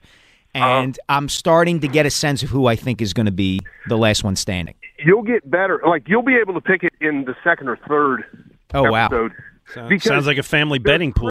Could be. There's critical decisions and things that happen in the early parts of that show, like getting a shelter, yes, finding a good food source, etc., and not getting injured. Yeah, and you'll see that, and you'll be like, "Oh, that guy's going to win." I had no idea you could do so much with moss. It was amazing. Glenn, I couldn't survive for 6 hours. So no, I wouldn't even try it. Yeah. Hey, real quick on the Eagles. Where's my phone charger? Right. Exactly. I wanted to make a comment on the Eagles. Sure. I think Hurts is going to play. I actually think Gardner Johnson is going to play. Oh, Hurts is definitely going to play. Gardner Johnson, maybe. Yeah, it's up in the air, I would like to see him play because he's such an important part of it. I want to see him get 20 plays under his belt. I really feel like, they talk about it's like a new season when the playoffs get here. I really just feel like go win this game, everyone take a breath, and we're going to be fine. Now, if we lose this game, I think we're going to go out the first weekend of the playoffs, which is sad because what a great season. But I really do feel like win this game, take a breath, get ready to make the run. I'll listen off the air, guys. Go Birds. Thanks so much. Thanks, Clay. Appreciate it. I don't even want to consider the possibility that they lose this game. I mean, you're playing against the Giants' backups tomorrow with an imperative to win, with a real motive. You have a real motive to win. If they lose this game... Yeah. Here's the thing I'll say to that, though, Glenn. The Eagles staggered into the playoffs in 2017 when they ended up winning the Super Bowl. There was a whole lot of concern. Yeah, Nick. Because of Nick Foles. And can he play? Can he not play? There were people suggesting, should the Eagles start Nate Sudfeld instead of Nick Foles? I remember. I will not name those people, but I remember some of those people distinctly. Yeah, and it's also interesting to point out, we remember, if you're old enough, you remember 1980, and you remember beating the Dallas Cowboys to get to the Super Bowl for the first time. Mm-hmm. The Eagles lost 3 of their last 4 regular season games that year, including a game to the Cowboys in Dallas in the last week of the season. Mm-hmm. So that team staggered into the playoffs as well. Mm. Now, I'm not suggesting that it's always going to be well if they lose tomorrow, because I agree. I think if they lose tomorrow, all of a sudden... the task before them becomes really, really difficult. But, the fact that they're not playing great right now doesn't necessarily mean they can't make a run once the playoffs start. Good pep talk. I'm trying, man. Appreciate that. I'm trying.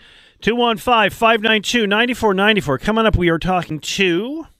Tom Rock from Newsday. Covers the NFL for Newsday. Had been the Giants beat writer. Had been the Jets beat writer. Now they're NFL columnist. Friend of mine. Good guy. Smart guy. Looking forward to talking with him. Sweet. Hey, if the cold weather has you thinking it's finally time to replace those old drafty windows and doors, there is no better time to make your home more energy efficient while taking advantage of Guida's big winter sales event. Now, the great people at Guida Door and Window, they are extending their big winter sale through January by offering 40% off every window and door you buy. Receive 40% off each expertly installed energy-efficient replacement window. That also includes free high-performance low-E glass. And if you're in the need of a new door, you receive 40% off any door, including insulated entry doors, sliding patio doors, garage doors, and storm doors. Take advantage of Guida's interest-free financing or low monthly payment plans to get your project started with no money out of pocket. Offers for limited time only, so you must act quickly if your home needs new windows or doors. Call the experts at Guida today. Schedule a free in-home estimate at 1-877-GO-GUIDA or visit them at goguida.com. That's go, GUIDA.com.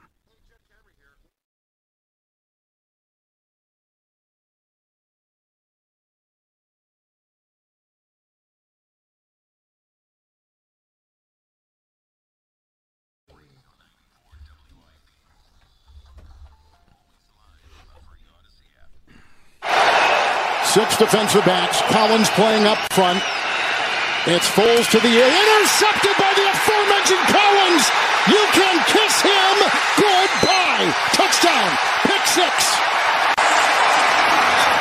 Well, that was last week as the New York Giants clinch a spot in the playoffs, beating up the Indianapolis Colts. I think it was 38-10. Yeah. Something like that. And our next guest is certainly... somebody able to discuss that and more. Yeah, Tom Rock, who covered the Giants for a long time for Newsday, now is Newsday's NFL columnist. Tom, thanks for joining us, man. What's up, fellas? How you doing, all right? Everything is everything, man. So are the Giants playing their starters tomorrow, and if so, for how long, and what's going on here? Yeah, that's the $2,007 question, right? Because, every other team has to face this situation. The Giants are in a different predicament because of what happened in 2007, and that certainly weighs heavy on any decision that they make in this regard. And of course, I'm talking about Tom Coughlin playing his starters in a meaningless game against the unbeaten Patriots, and it sort of sparking them all the way to the Super Bowl title a month later. I don't think that that's going to, necessarily sway Brian Dable, but it's certainly a big part of the discussion here in New York.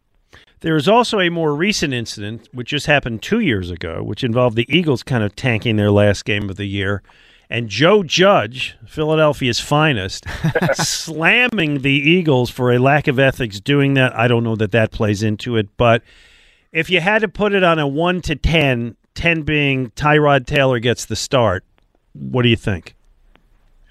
I would say 7. I think that Daniel Jones will start. I think Saquon Barkley will start. I think that Saquon Barkley will be out of the game very quickly. And if it is still a one-score game at halftime and the competitive juices are start to pump through Brian Dable's heart, then he will stick with Daniel Jones and everybody else that's on the field other than Saquon Barkley and try and win the darn thing. Tom, you've been around NFL teams and locker rooms for a long time. Is the idea that the Giants could really damage a rival in the Eagles any kind of motivating factor here? I don't think so. No, I don't sense that from these guys. I think there are some things at play regarding the Eagles. I think that they're still a little embarrassed by the last time they played. That was sort of the only game this season that they really had it handed to them. It opened their eyes, I think, to just how far off they are from the top parts of the league. Every other game has pretty much been a one score game. They were head to head with the Cowboys a couple of times. The Vikings they lost on a 61-yard field goal as time expired. So that Eagles game sticks with them. I think there's a lot of players who wish they could have that back. I'm thinking of Julian Love in particular. I think if you could say that there's one play that he would want to do over this season, it would be that one touchdown that he allowed that he sort of misplayed and really could have lit him up there and instead wound up going for a fourth down touchdown. So I think that there are a lot of elements there in that regard. But in terms of dealing with some kind of a blow to the Eagles for their playoffs, that helps the Cowboys. Why would they want to do that? So yeah. It's sort of is the enemy of my enemy my friend, or however that phrase goes. That's very heavy. Yeah. Thank you for bringing the Godfather into it.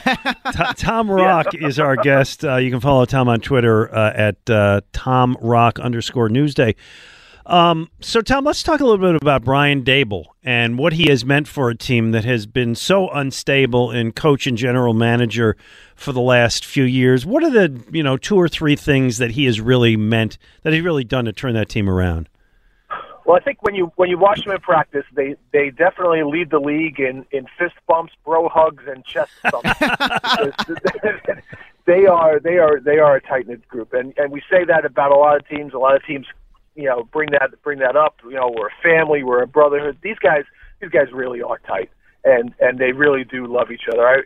I'm thinking of the moment when they beat Washington a couple of weeks ago. We were, and you guys have been in that visiting media room there. And yes. Right, there's a hallway between the interview room and the locker room. And Dable was coming one way, and Jones was coming the other way. And right in the middle of that hallway, they kind of hugged, and they both said, "I love you, man. I love you." And it's just there's just a genuineness to that. The other thing I would say is the level of competition that they have. I mean, they have two ping pong tables in the locker room. And yesterday, when we were there, they had two-on-two matches going on, and they're just competing against each other at all times. Going back to training camp, Brian Dable would have them. Would stop practice and have all of a sudden somebody from the offense call a play and somebody from the defense call a play, and they would just compete against each other like that. Mm. They stop their meetings sometimes, and they turn on Madden video games, and they give one player from offense and one player from defense control of the Giants, And off they go, and they have to play a quarter or a drive or a game, or you know, however long they have to do it. So I think the relationships that he's built, they're genuine, they're authentic, and the competition that he's tapped into with these guys, I think really has set them on this course towards this pretty remarkable turnaround season. How much of the turnaround is due to Daniel Jones, and are the Giants going to commit to him, do you think, as their franchise quarterback? Yeah, that's the big question for the next couple of months here. I think the last two games he's been outstanding. I think there have been, for most of the season though, they were a one touchdown a game team, a one touchdown a game offense, and you think about Brian Daboll, you think about Mike Kafka and where they came from, Buffalo and Kansas City. They're not used to that. So I think that there's part of them that still thinks that they can do a little better than Daniel Jones. Ooh. And they're going to have to come to grips with that this offseason and decide. It's obviously they didn't pick up the fifth-year option on him, so if they franchise tag him, then you're looking at about $30 million a year. And so that's sort of the starting point for negotiating with him, I would think.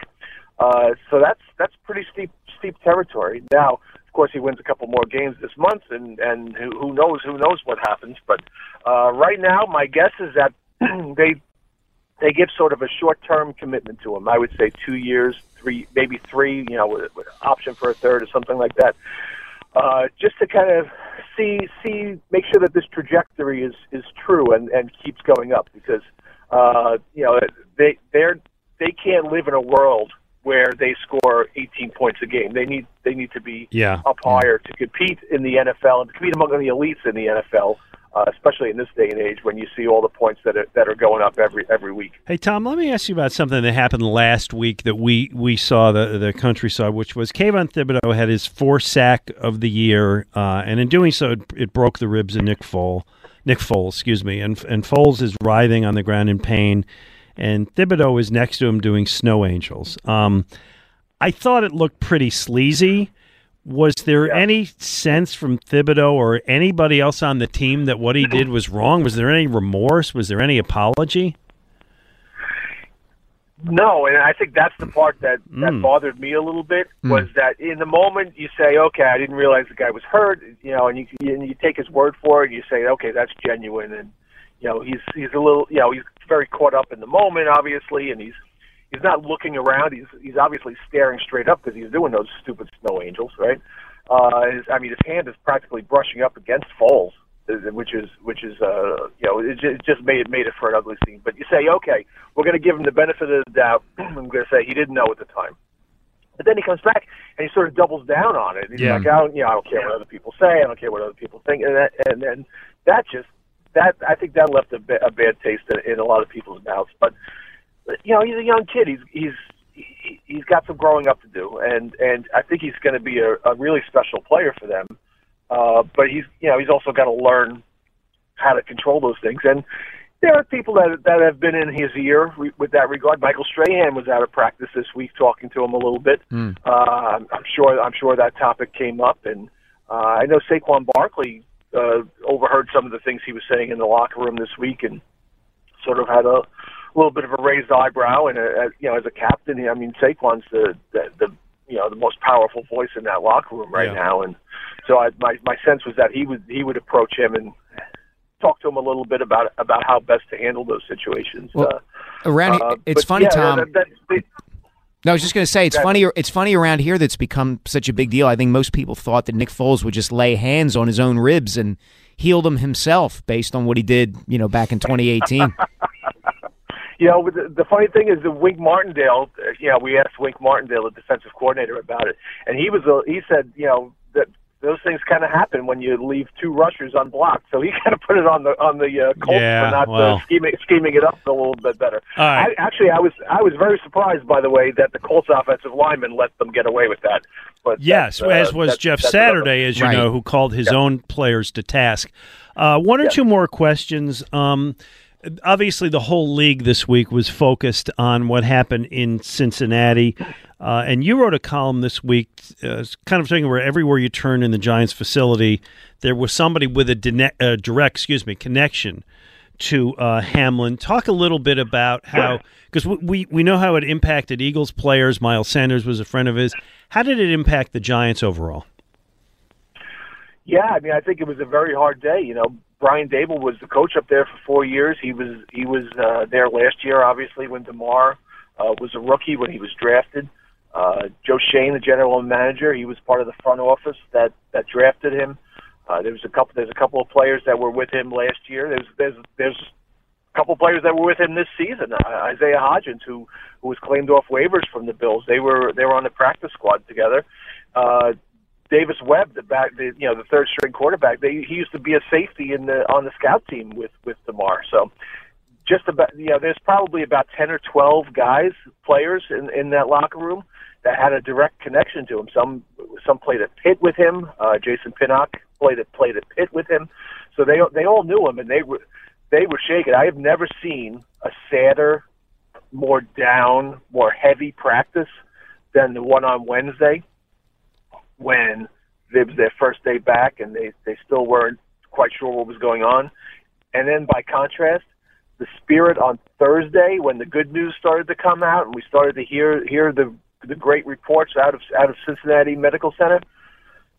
What a difference that 24 hours made for this team, and it just lifted everybody's spirits, and everybody was happy, and they were back to dancing and fooling around and having a fun time at practice. So I think that having that weight off of the shoulders of basically everyone in the league, but particularly those like Miles and like the Giants who knew him well, I think that's going to go a long way toward making this weekend a lot more palatable and a lot easier to get through than obviously it could have been. Tom, last one from me. Is this season for the Giants considered a success already, or if they get bounced in the wild card round, will it be unmet expectations, or it could have been something more than it turned out to be? Yeah, I think it's a success already. I think that getting back to the playoffs for the first time since 2016, with the roster that they had, with the resources that they were limited with in the off season, that they couldn't really go out and make big splurges in free agency, and they only had the draft picks, and they had to mop up. This season was supposed to be about cleaning up the mess that was left behind and figuring out which pieces they wanted to keep moving forward. And I'm talking, of course, about Saquon and Daniel in particular. And so they were able to do that. They were in pretty good shape next year. They got a lot of space under the cap. They got their draft picks. They didn't tap into their future resources to make a trade. They didn't commit to people for contracts down the road. I'm talking about Odell, and they found they have a pretty good idea now of what they have in their quarterback and their running back. So you throw in the playoff berth and the chance to create some buzz and excitement around here, and the feeling that was at the stadium on last Sunday when they clinched that spot, and we've been in that stadium so often where people are. At the end of the game, everybody's chanting "Fly Eagles, Fly!" or Dallas Cowboys fans have taken it over, and this was a chance for the Giants to really celebrate the return. And I think that they feel like they have the infrastructure in place, the foundation to keep building on it. Whatever they do after Sunday, I think is gravy. All right, last question, two-parter: do you have a vote, and who is this year's MVP? That's a good question. I don't have a vote. Okay. But I haven't really thought too much about it. I if he hadn't been held to one catch last week, I would probably say Jefferson. Justin Jefferson, right? But I think you look at. Sometimes you got to go with the obvious. I think you look at what Mahomes has done all season. Incorrect. I think. Try again. Okay. What do you want me to say, Jalen Hurts? There you go. Tom Rock, it has been a pleasure talking with you today. Follow him on Twitter at @TomRock_Newsday. Our pleasure, man. Thanks. Tommy, thanks, man. Thanks, fellas. All right, there you go. Good. Well, we got him there. Yeah, we did. We did. We got him. We let him. We led the horse to water, and we shoved his face into it. I don't know if he actually drank, but, you know, when he says, do you want me to say Jalen Hurts? Does that count as an actual vote? I think it kind of does, yes. All right. Let's talk to Rob in Glen Olden and see what he is thinking about tomorrow. Rob? Gentlemen, how you doing? Good afternoon. Thanks, buddy. You too, Rob. Listen, I got a couple things I wanted to mention. I talked to the producer about one thing. He didn't kind of agree, but there's like a correlation. Who was the game back in 2017? It was either Foles' first or second start after Wentz got hurt and he threw a goose egg up. Was it at home against the Raiders. You're thinking of the Raiders game. It was terrible. Yeah, terrible. And, you know, granted, that was our backup quarterback. It was the Cowboys. It was the last game of the season when we got shut out. Yeah, but Foles played it. Yeah, it was before that. Yeah, no, it was the one before that. You're right. Yeah, he didn't play much against the Cowboys in that last game of the season. Now, the difference is the backup quarterback's not going to be carrying us through, hopefully, through the playoffs. Like, Hurts will be back. But it's kind of like, you know, we kind of threw up a goose egg down like we threw up a goose egg against the Saints. And to me, week to week, it's a different season. I know sometimes momentum is a big thing, and you always want to play your best ball no matter what sport going into the playoffs. But to me, sometimes it doesn't matter.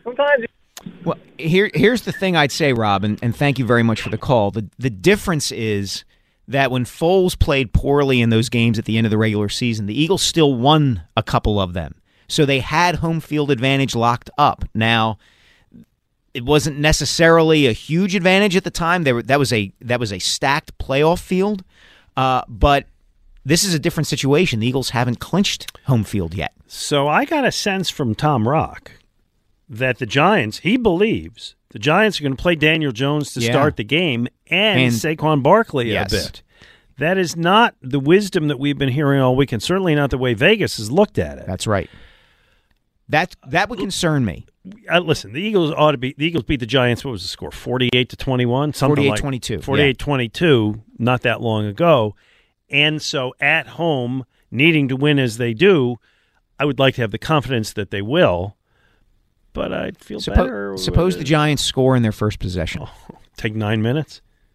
How much nervous energy do you think there's going to be at Lincoln Financial Field tomorrow if that happens? I can tell you how the nervous energy will express itself. Oh, yeah. That'd be a big boo. All right, before the break, we'll get in Jerry. Jerry, you're on with Glenn and Mike.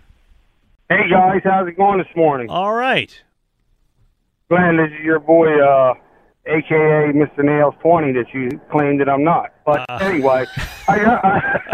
Can't give yourself a nickname. You know the rules. Yeah, come on, Jack. I know the rule. I know. I got a quick story and two guarantees. Okay. My quick story is my father passed away of the same heart condition that Hank Gathers did in front of my face where I tried to revive my father. Oh, wow. And it never happened, and he was pretty much deceased before he hit the ground, according to the coroner. Oh, wow. And my guarantee is, and I just want to give a little shout out to my dad.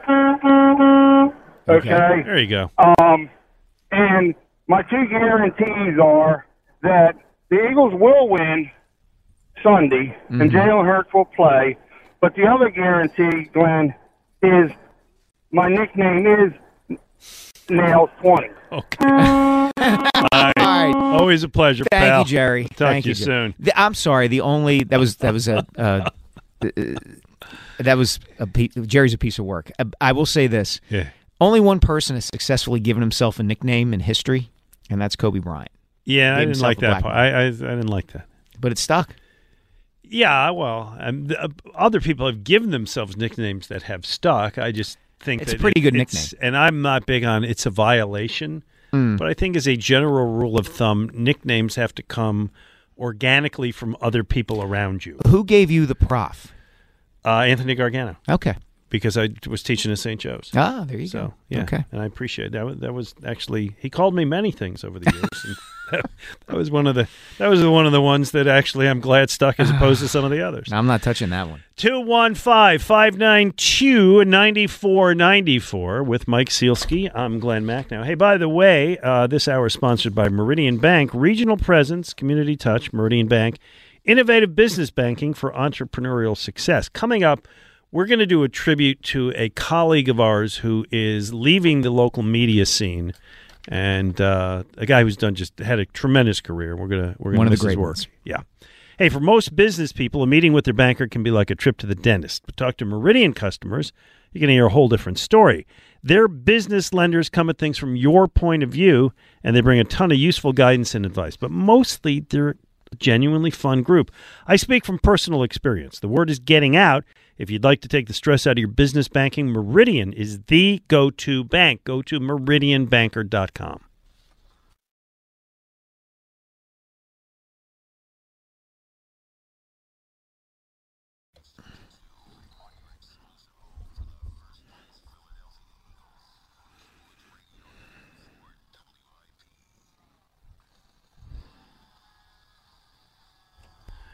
Yeah, so the pregame starts at 2 tomorrow, Mike. Yeah. But I'll be down there because I got 10 to 1 with Jody Mack. Jody, yes. And then countdown to kickoff 1 to 2. You got a long day tomorrow. And then 2 to 4, the pregame. Listen, I have no problem with being on the air for 6 hours and working with all those brilliant people. I keep looking at the weather. It's you're going to be cold. I'm going to be cold. I'm going to be outside in that for 6 hours, and it's going to be like... When I get there, it looks like it's going to be about 28. Wear your long johns. And then it's going to, I do have a pair somewhere. I haven't had to pull those out of the closet all year. And then it's going to be high, I think, like 35. So everybody dress a little warmer tomorrow than we've been. But, yeah, by the end of 6 hours, I'm not going to be able to use my hands. Remember when it was 60 last week? Yes, I do. I didn't like that much either. Oh, so I'm going to tell you this. We're doing a pregame tomorrow. We got the whole cast of everybody and a new addition because Hugh Douglas, who is joining the station, is now joining the pregame. Mm-hmm. I did pregames with Hugh back when Hugh was here last time around. I love Hugh. Mm-hmm. I like Hugh as a guy. I like Hugh on the air. There is nobody who is a bigger whiner about the weather than Hugh. Hugh, who grew up in Ohio. Yeah. Right? Hugh's not from Florida. Hugh grew up in Ohio. It gets cold in Ohio. Mm-hmm. I know this. Cannot take the... It played for the Eagles and the Jets. Played in cold weather. Hates doing these pregames in cold weather. Wow. Wow. I'm still feeling it from Chicago, from that trip for the Eagles game last month. Oh, yeah. That was as cold as I've been in a long time. All right. Couple things. Want to pay tribute to our pal Jim Salisbury, who, like Ray Dinger, well, I shouldn't say like Ray Dinger's retiring. I don't know if Jim is retiring, but he is leaving NBC Sports Philadelphia. Well, like Ray Dinger, like Seth Joyner, and like a lot of people, right? You know, like a lot of people. And we will see what his future holds. But I know you agree with me. Jim is a pro's pro and has been a fixture and just a great media person in this town. So when Jim announced this on social media the other day, I immediately got a text message from a friend of mine, a guy I've known since high school, who said, "This really bums me out. I'm not going to know what to believe about the Phillies now." Mm. And that tells you everything you need to know about Jim and how he did the job. He might have been, when it came to the four major pro teams in this city, he might have been the most trusted reporter on any of them. Yep.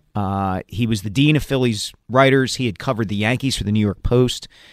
He had worked at the Bucks County Courier-Times before I got there years ago.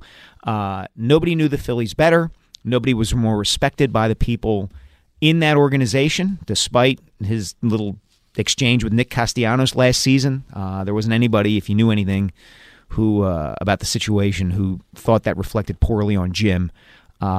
He's the best. And he's going to be missed. And if there's a way for him to stay close to the sports scene and the baseball scene in this city, I hope he does it, because it would be a real loss to not have him. I know family considerations played into it, and the travel, if you're a baseball writer, the travel is just, it's just horrible. And love Jim. Wish him all the best. By the way, this hour, sponsored by Meridian Bank, regional presence, community touch, Meridian Bank, innovative business banking for entrepreneurial success. All right, Mike Sealski. Glenn Mack now. I am not at this moment going to predict the score of tomorrow's game because I am on tomorrow with Jody, so I'm going to do it there. But assume I had a folded piece of paper. Okay. I need to hear your score for tomorrow and how this game plays out. All right, so here's how I think this is going to play out, and I made a glancing reference to this in our previous segment. I think the Giants are going to score first. Oh. And I think there's going to be palpable sense of anxiety in Lincoln Financial Field tomorrow. However, I think the Giants are going to sit their starters eventually. You won't see Daniel Jones and Saquon Barkley and their other key players. I think that the Eagles' offense will get back into something resembling a groove with Jalen Hurts. And I think in the end they'll pull away and win 28-10. I think there'll be some nervousness at the beginning, and then that will fade. So 28-10, Eagles. I can live with 28-10, but it sounds like between 4:30 and 5:15 is going to be a lot of agita. Agita, yes, that would be the word. All right, I can live with that. All right, let's take a couple minutes because we always like to work in all of the teams. I don't know if this is good news or not, but the Flyers are winning a lot of games. It's not good news. No, I was watching that Bedard kid, at least highlights from him. He's the man. Oh my gosh, he is that generational. They say he's the best prospect since Sidney Crosby. Mm-hmm. They are taking themselves out of any run for him. Yeah, shouldn't be doing that. Look, Glenn, we've talked about this. I am puzzled by the people who still are worried about this team on a night-to-night basis. This team isn't very good. It should be worse than it is. And why are they winning games now? I mean, not why. How? What's happened? Goaltending, coaching, and they're getting some decent play from some guys. Travis Konechny's been pretty good. Yeah, he has been good. This kid, Noah Cates, has emerged as a keeper, it looks like. Tortorella certainly seems to like him. But this is all, really, Glenn, I mean this is counterproductive. They need high-end talent, and the way they're going to get it is by drafting it, and they are harming their chances of drafting it by playing this well. I know how that sounds. Well, I'm anti-tank, but I'm anti-deliberate tank. Yeah, but they're better than people thought they would be, and that's not helpful. One more thing on the Flyers. Who's their All-Star game representative? That would be that Kevin Hayes. Well, you just mentioned Konechny, who's having a really good year. Yeah. A lot of more than a point per game. What am I missing? Hayes was in the coach's doghouse. Well, am I missing something? I think whoever picked the NHL All-Star team picked Kevin Hayes just to annoy and infuriate John Tortorella. That's what I think this comes down to. Maybe. Sixers lose last night to the Bulls at home by 14. Yeah. How's that perimeter defense going there? Well, I'm not saying that it's bad, but I think you and I could hang around the three-point arc and get a couple open looks against the Sixers right now. Levine's 11 for 13 for 3 points, and McCollum hit 11 three-pointers against them, whatever, a week ago. Yeah. 2 weeks ago. Yeah, they're not good defensively. They're much worse defensively than I think most people thought they would be. But the fact is that Tyrese Maxey, and for all the love that he gets, and people love him, and it's good that they love him. He's a great kid and a terrific player. But Tyrese Maxey and James Harden are not good perimeter defenders. They just aren't. And you're seeing how that is manifesting itself in Zach Levine, 11 of 13 from three. I feel like the Sixers story is going to be exactly what it was last year and the year before. It doesn't look like it's going to be any different. They just seem to be kind of running in place. Right. For all the process and the tanking, whatever, it's going to be they're going to win a round in the playoffs and get knocked out. Yeah. Which is better than getting knocked out of the first round of the playoffs before the process, but not really so much better. Yeah. Look, the difference, I think, is there was hope. There was hope that things would be better. And you just, if you want to retrace the last 10 years, and we're coming up on 10 years since Sam Hinkie was hired, go back and think about all the missteps and all the crazy stories, whether you're talking about Twitter burner accounts or back-to-back number one overall picks who not only couldn't shoot but like lost the mental ability to shoot. This team is just kind of – it's had stuff inflicted on itself, and it's brought some stuff on itself over the last 10 years, and I fear you're right. By the way, speaking of Jim Salisbury, I just got a note that he is going to receive the Stan Hockman Award. Yes, he is. Boy, you know what? The Stan Hockman Award is a nice award to win. It is. Stan was the best. At the upcoming Philadelphia Sports Writers Dinner, Monday, January 23rd at the Cherry Hill Doubletree Hotel. For information, go to phillysportswriters.com. That's good. It is. It's a great thing. And, if you can get out there on the 23rd for no other reason than to celebrate Jim, you should. All right, one other thing I want to say. This is there is no college football today. They play the championship on Monday. I can't say I'm that invested in that. If you've got a pick or a thought on that, let me know. Yeah, my thought is I want to see TCU win because TCU is not a blue blood. Okay. That's it. I think we all root for them. I think that makes sense. But there's NFL football today. There is. Today Saturday, and tonight. The Jaguars at the Titans. Jaguars, 6.5-point favorites, baby. The magic of Dougie P. Well, and it is amazing how the fortunes of these teams have changed this year and from last year. The Titans were number one seed in the AFC last year, got knocked out early. The Jags have really found themselves on a nice roll. You mentioned Dougie P., which is great. The Titans have lost players all over the place, so they're including their quarterback. It's Trevor Lawrence versus Josh Dobbs today. Who you got? I got Trevor Lawrence, and then some. I mean, that kid has been, you can make an argument, he's been the best quarterback in football for the last month and a half. And they're playing great. And I'll say this, Glenn, you know, when the Eagles played the Titans, I remember you and I were kind of apprehensive. We thought, this is going to be the big test. Derrick Henry, baby. And the Eagles destroyed them that day, and that win looks less and less impressive with every passing week because the Titans have just been beaten up and not good. Right, well, you don't know. I mean, listen, the Eagles crushed the Jaguars earlier this year. And actually didn't crush them, but beat the Jaguars earlier this year, and nobody thought that was a good win, and now the Jaguars might be good. Yeah, that was Lawrence's worst game of the season. 5 turnovers in one game. I remember. Robert in Germantown, let's squeeze you in before the break. What's on your mind quickly? Happy New Year. You too. NHL. If the Flyers had to draft today, they're I think like 6 or 7. Is there any way they could trade up to get Bedard at number 1? No way. Is that even possible? No. Robert, I like the way you're thinking. The problem is that they don't have enough to give up to get that number 1 overall pick. Nobody does. I mean, think about that. You got the generational player, right? We've seen it. You see it in basketball. You see it in hockey more than any other sports, right? Yep. This guy's the next Jordan. This is the next Olajuwon. Well, I guess they came out at the same time, but whatever. Yeah. In hockey, and I remember when Lindros came out, I was writing these stories for the Inquirer that Eric Lindros is the next one. Yes. He was going to be the next Gordie Howe, Mark Messier. Yep. That did not work out. I mean, he's a Hall of Famer, but you get, again, they say this kid is the best prospect since Sidney Crosby. You see these kids when they're coming out, from Bobby Orr to Gretzky to Lemieux, they're generational players. No franchise. Whoever gets him isn't going to trade. No, the only reason Lindros was available to be traded, to be acquired by the Flyers, was that he made it clear he wasn't going to play for the Quebec Nordiques. Spent a whole year. Yeah, that's the only reason it was possible for the Flyers to acquire a guy who would have been the number 1 overall pick. It's not happening with Bedard. No. 215-592-9494. We can squeeze you in before the top of the hour. Go Birds Radio. What do we got? Elliot and James? Yeah, the full roster is Elliot and James. There you go. The tag team is back together up there. All right. Well, we're going to have them at the top of the hour, but we will get you in. And when we come back, we find out from our producer, Kyle Quinn, what we forgot to talk about today. With Mike Sealski, I'm Glenn Mack now on 94 WIP.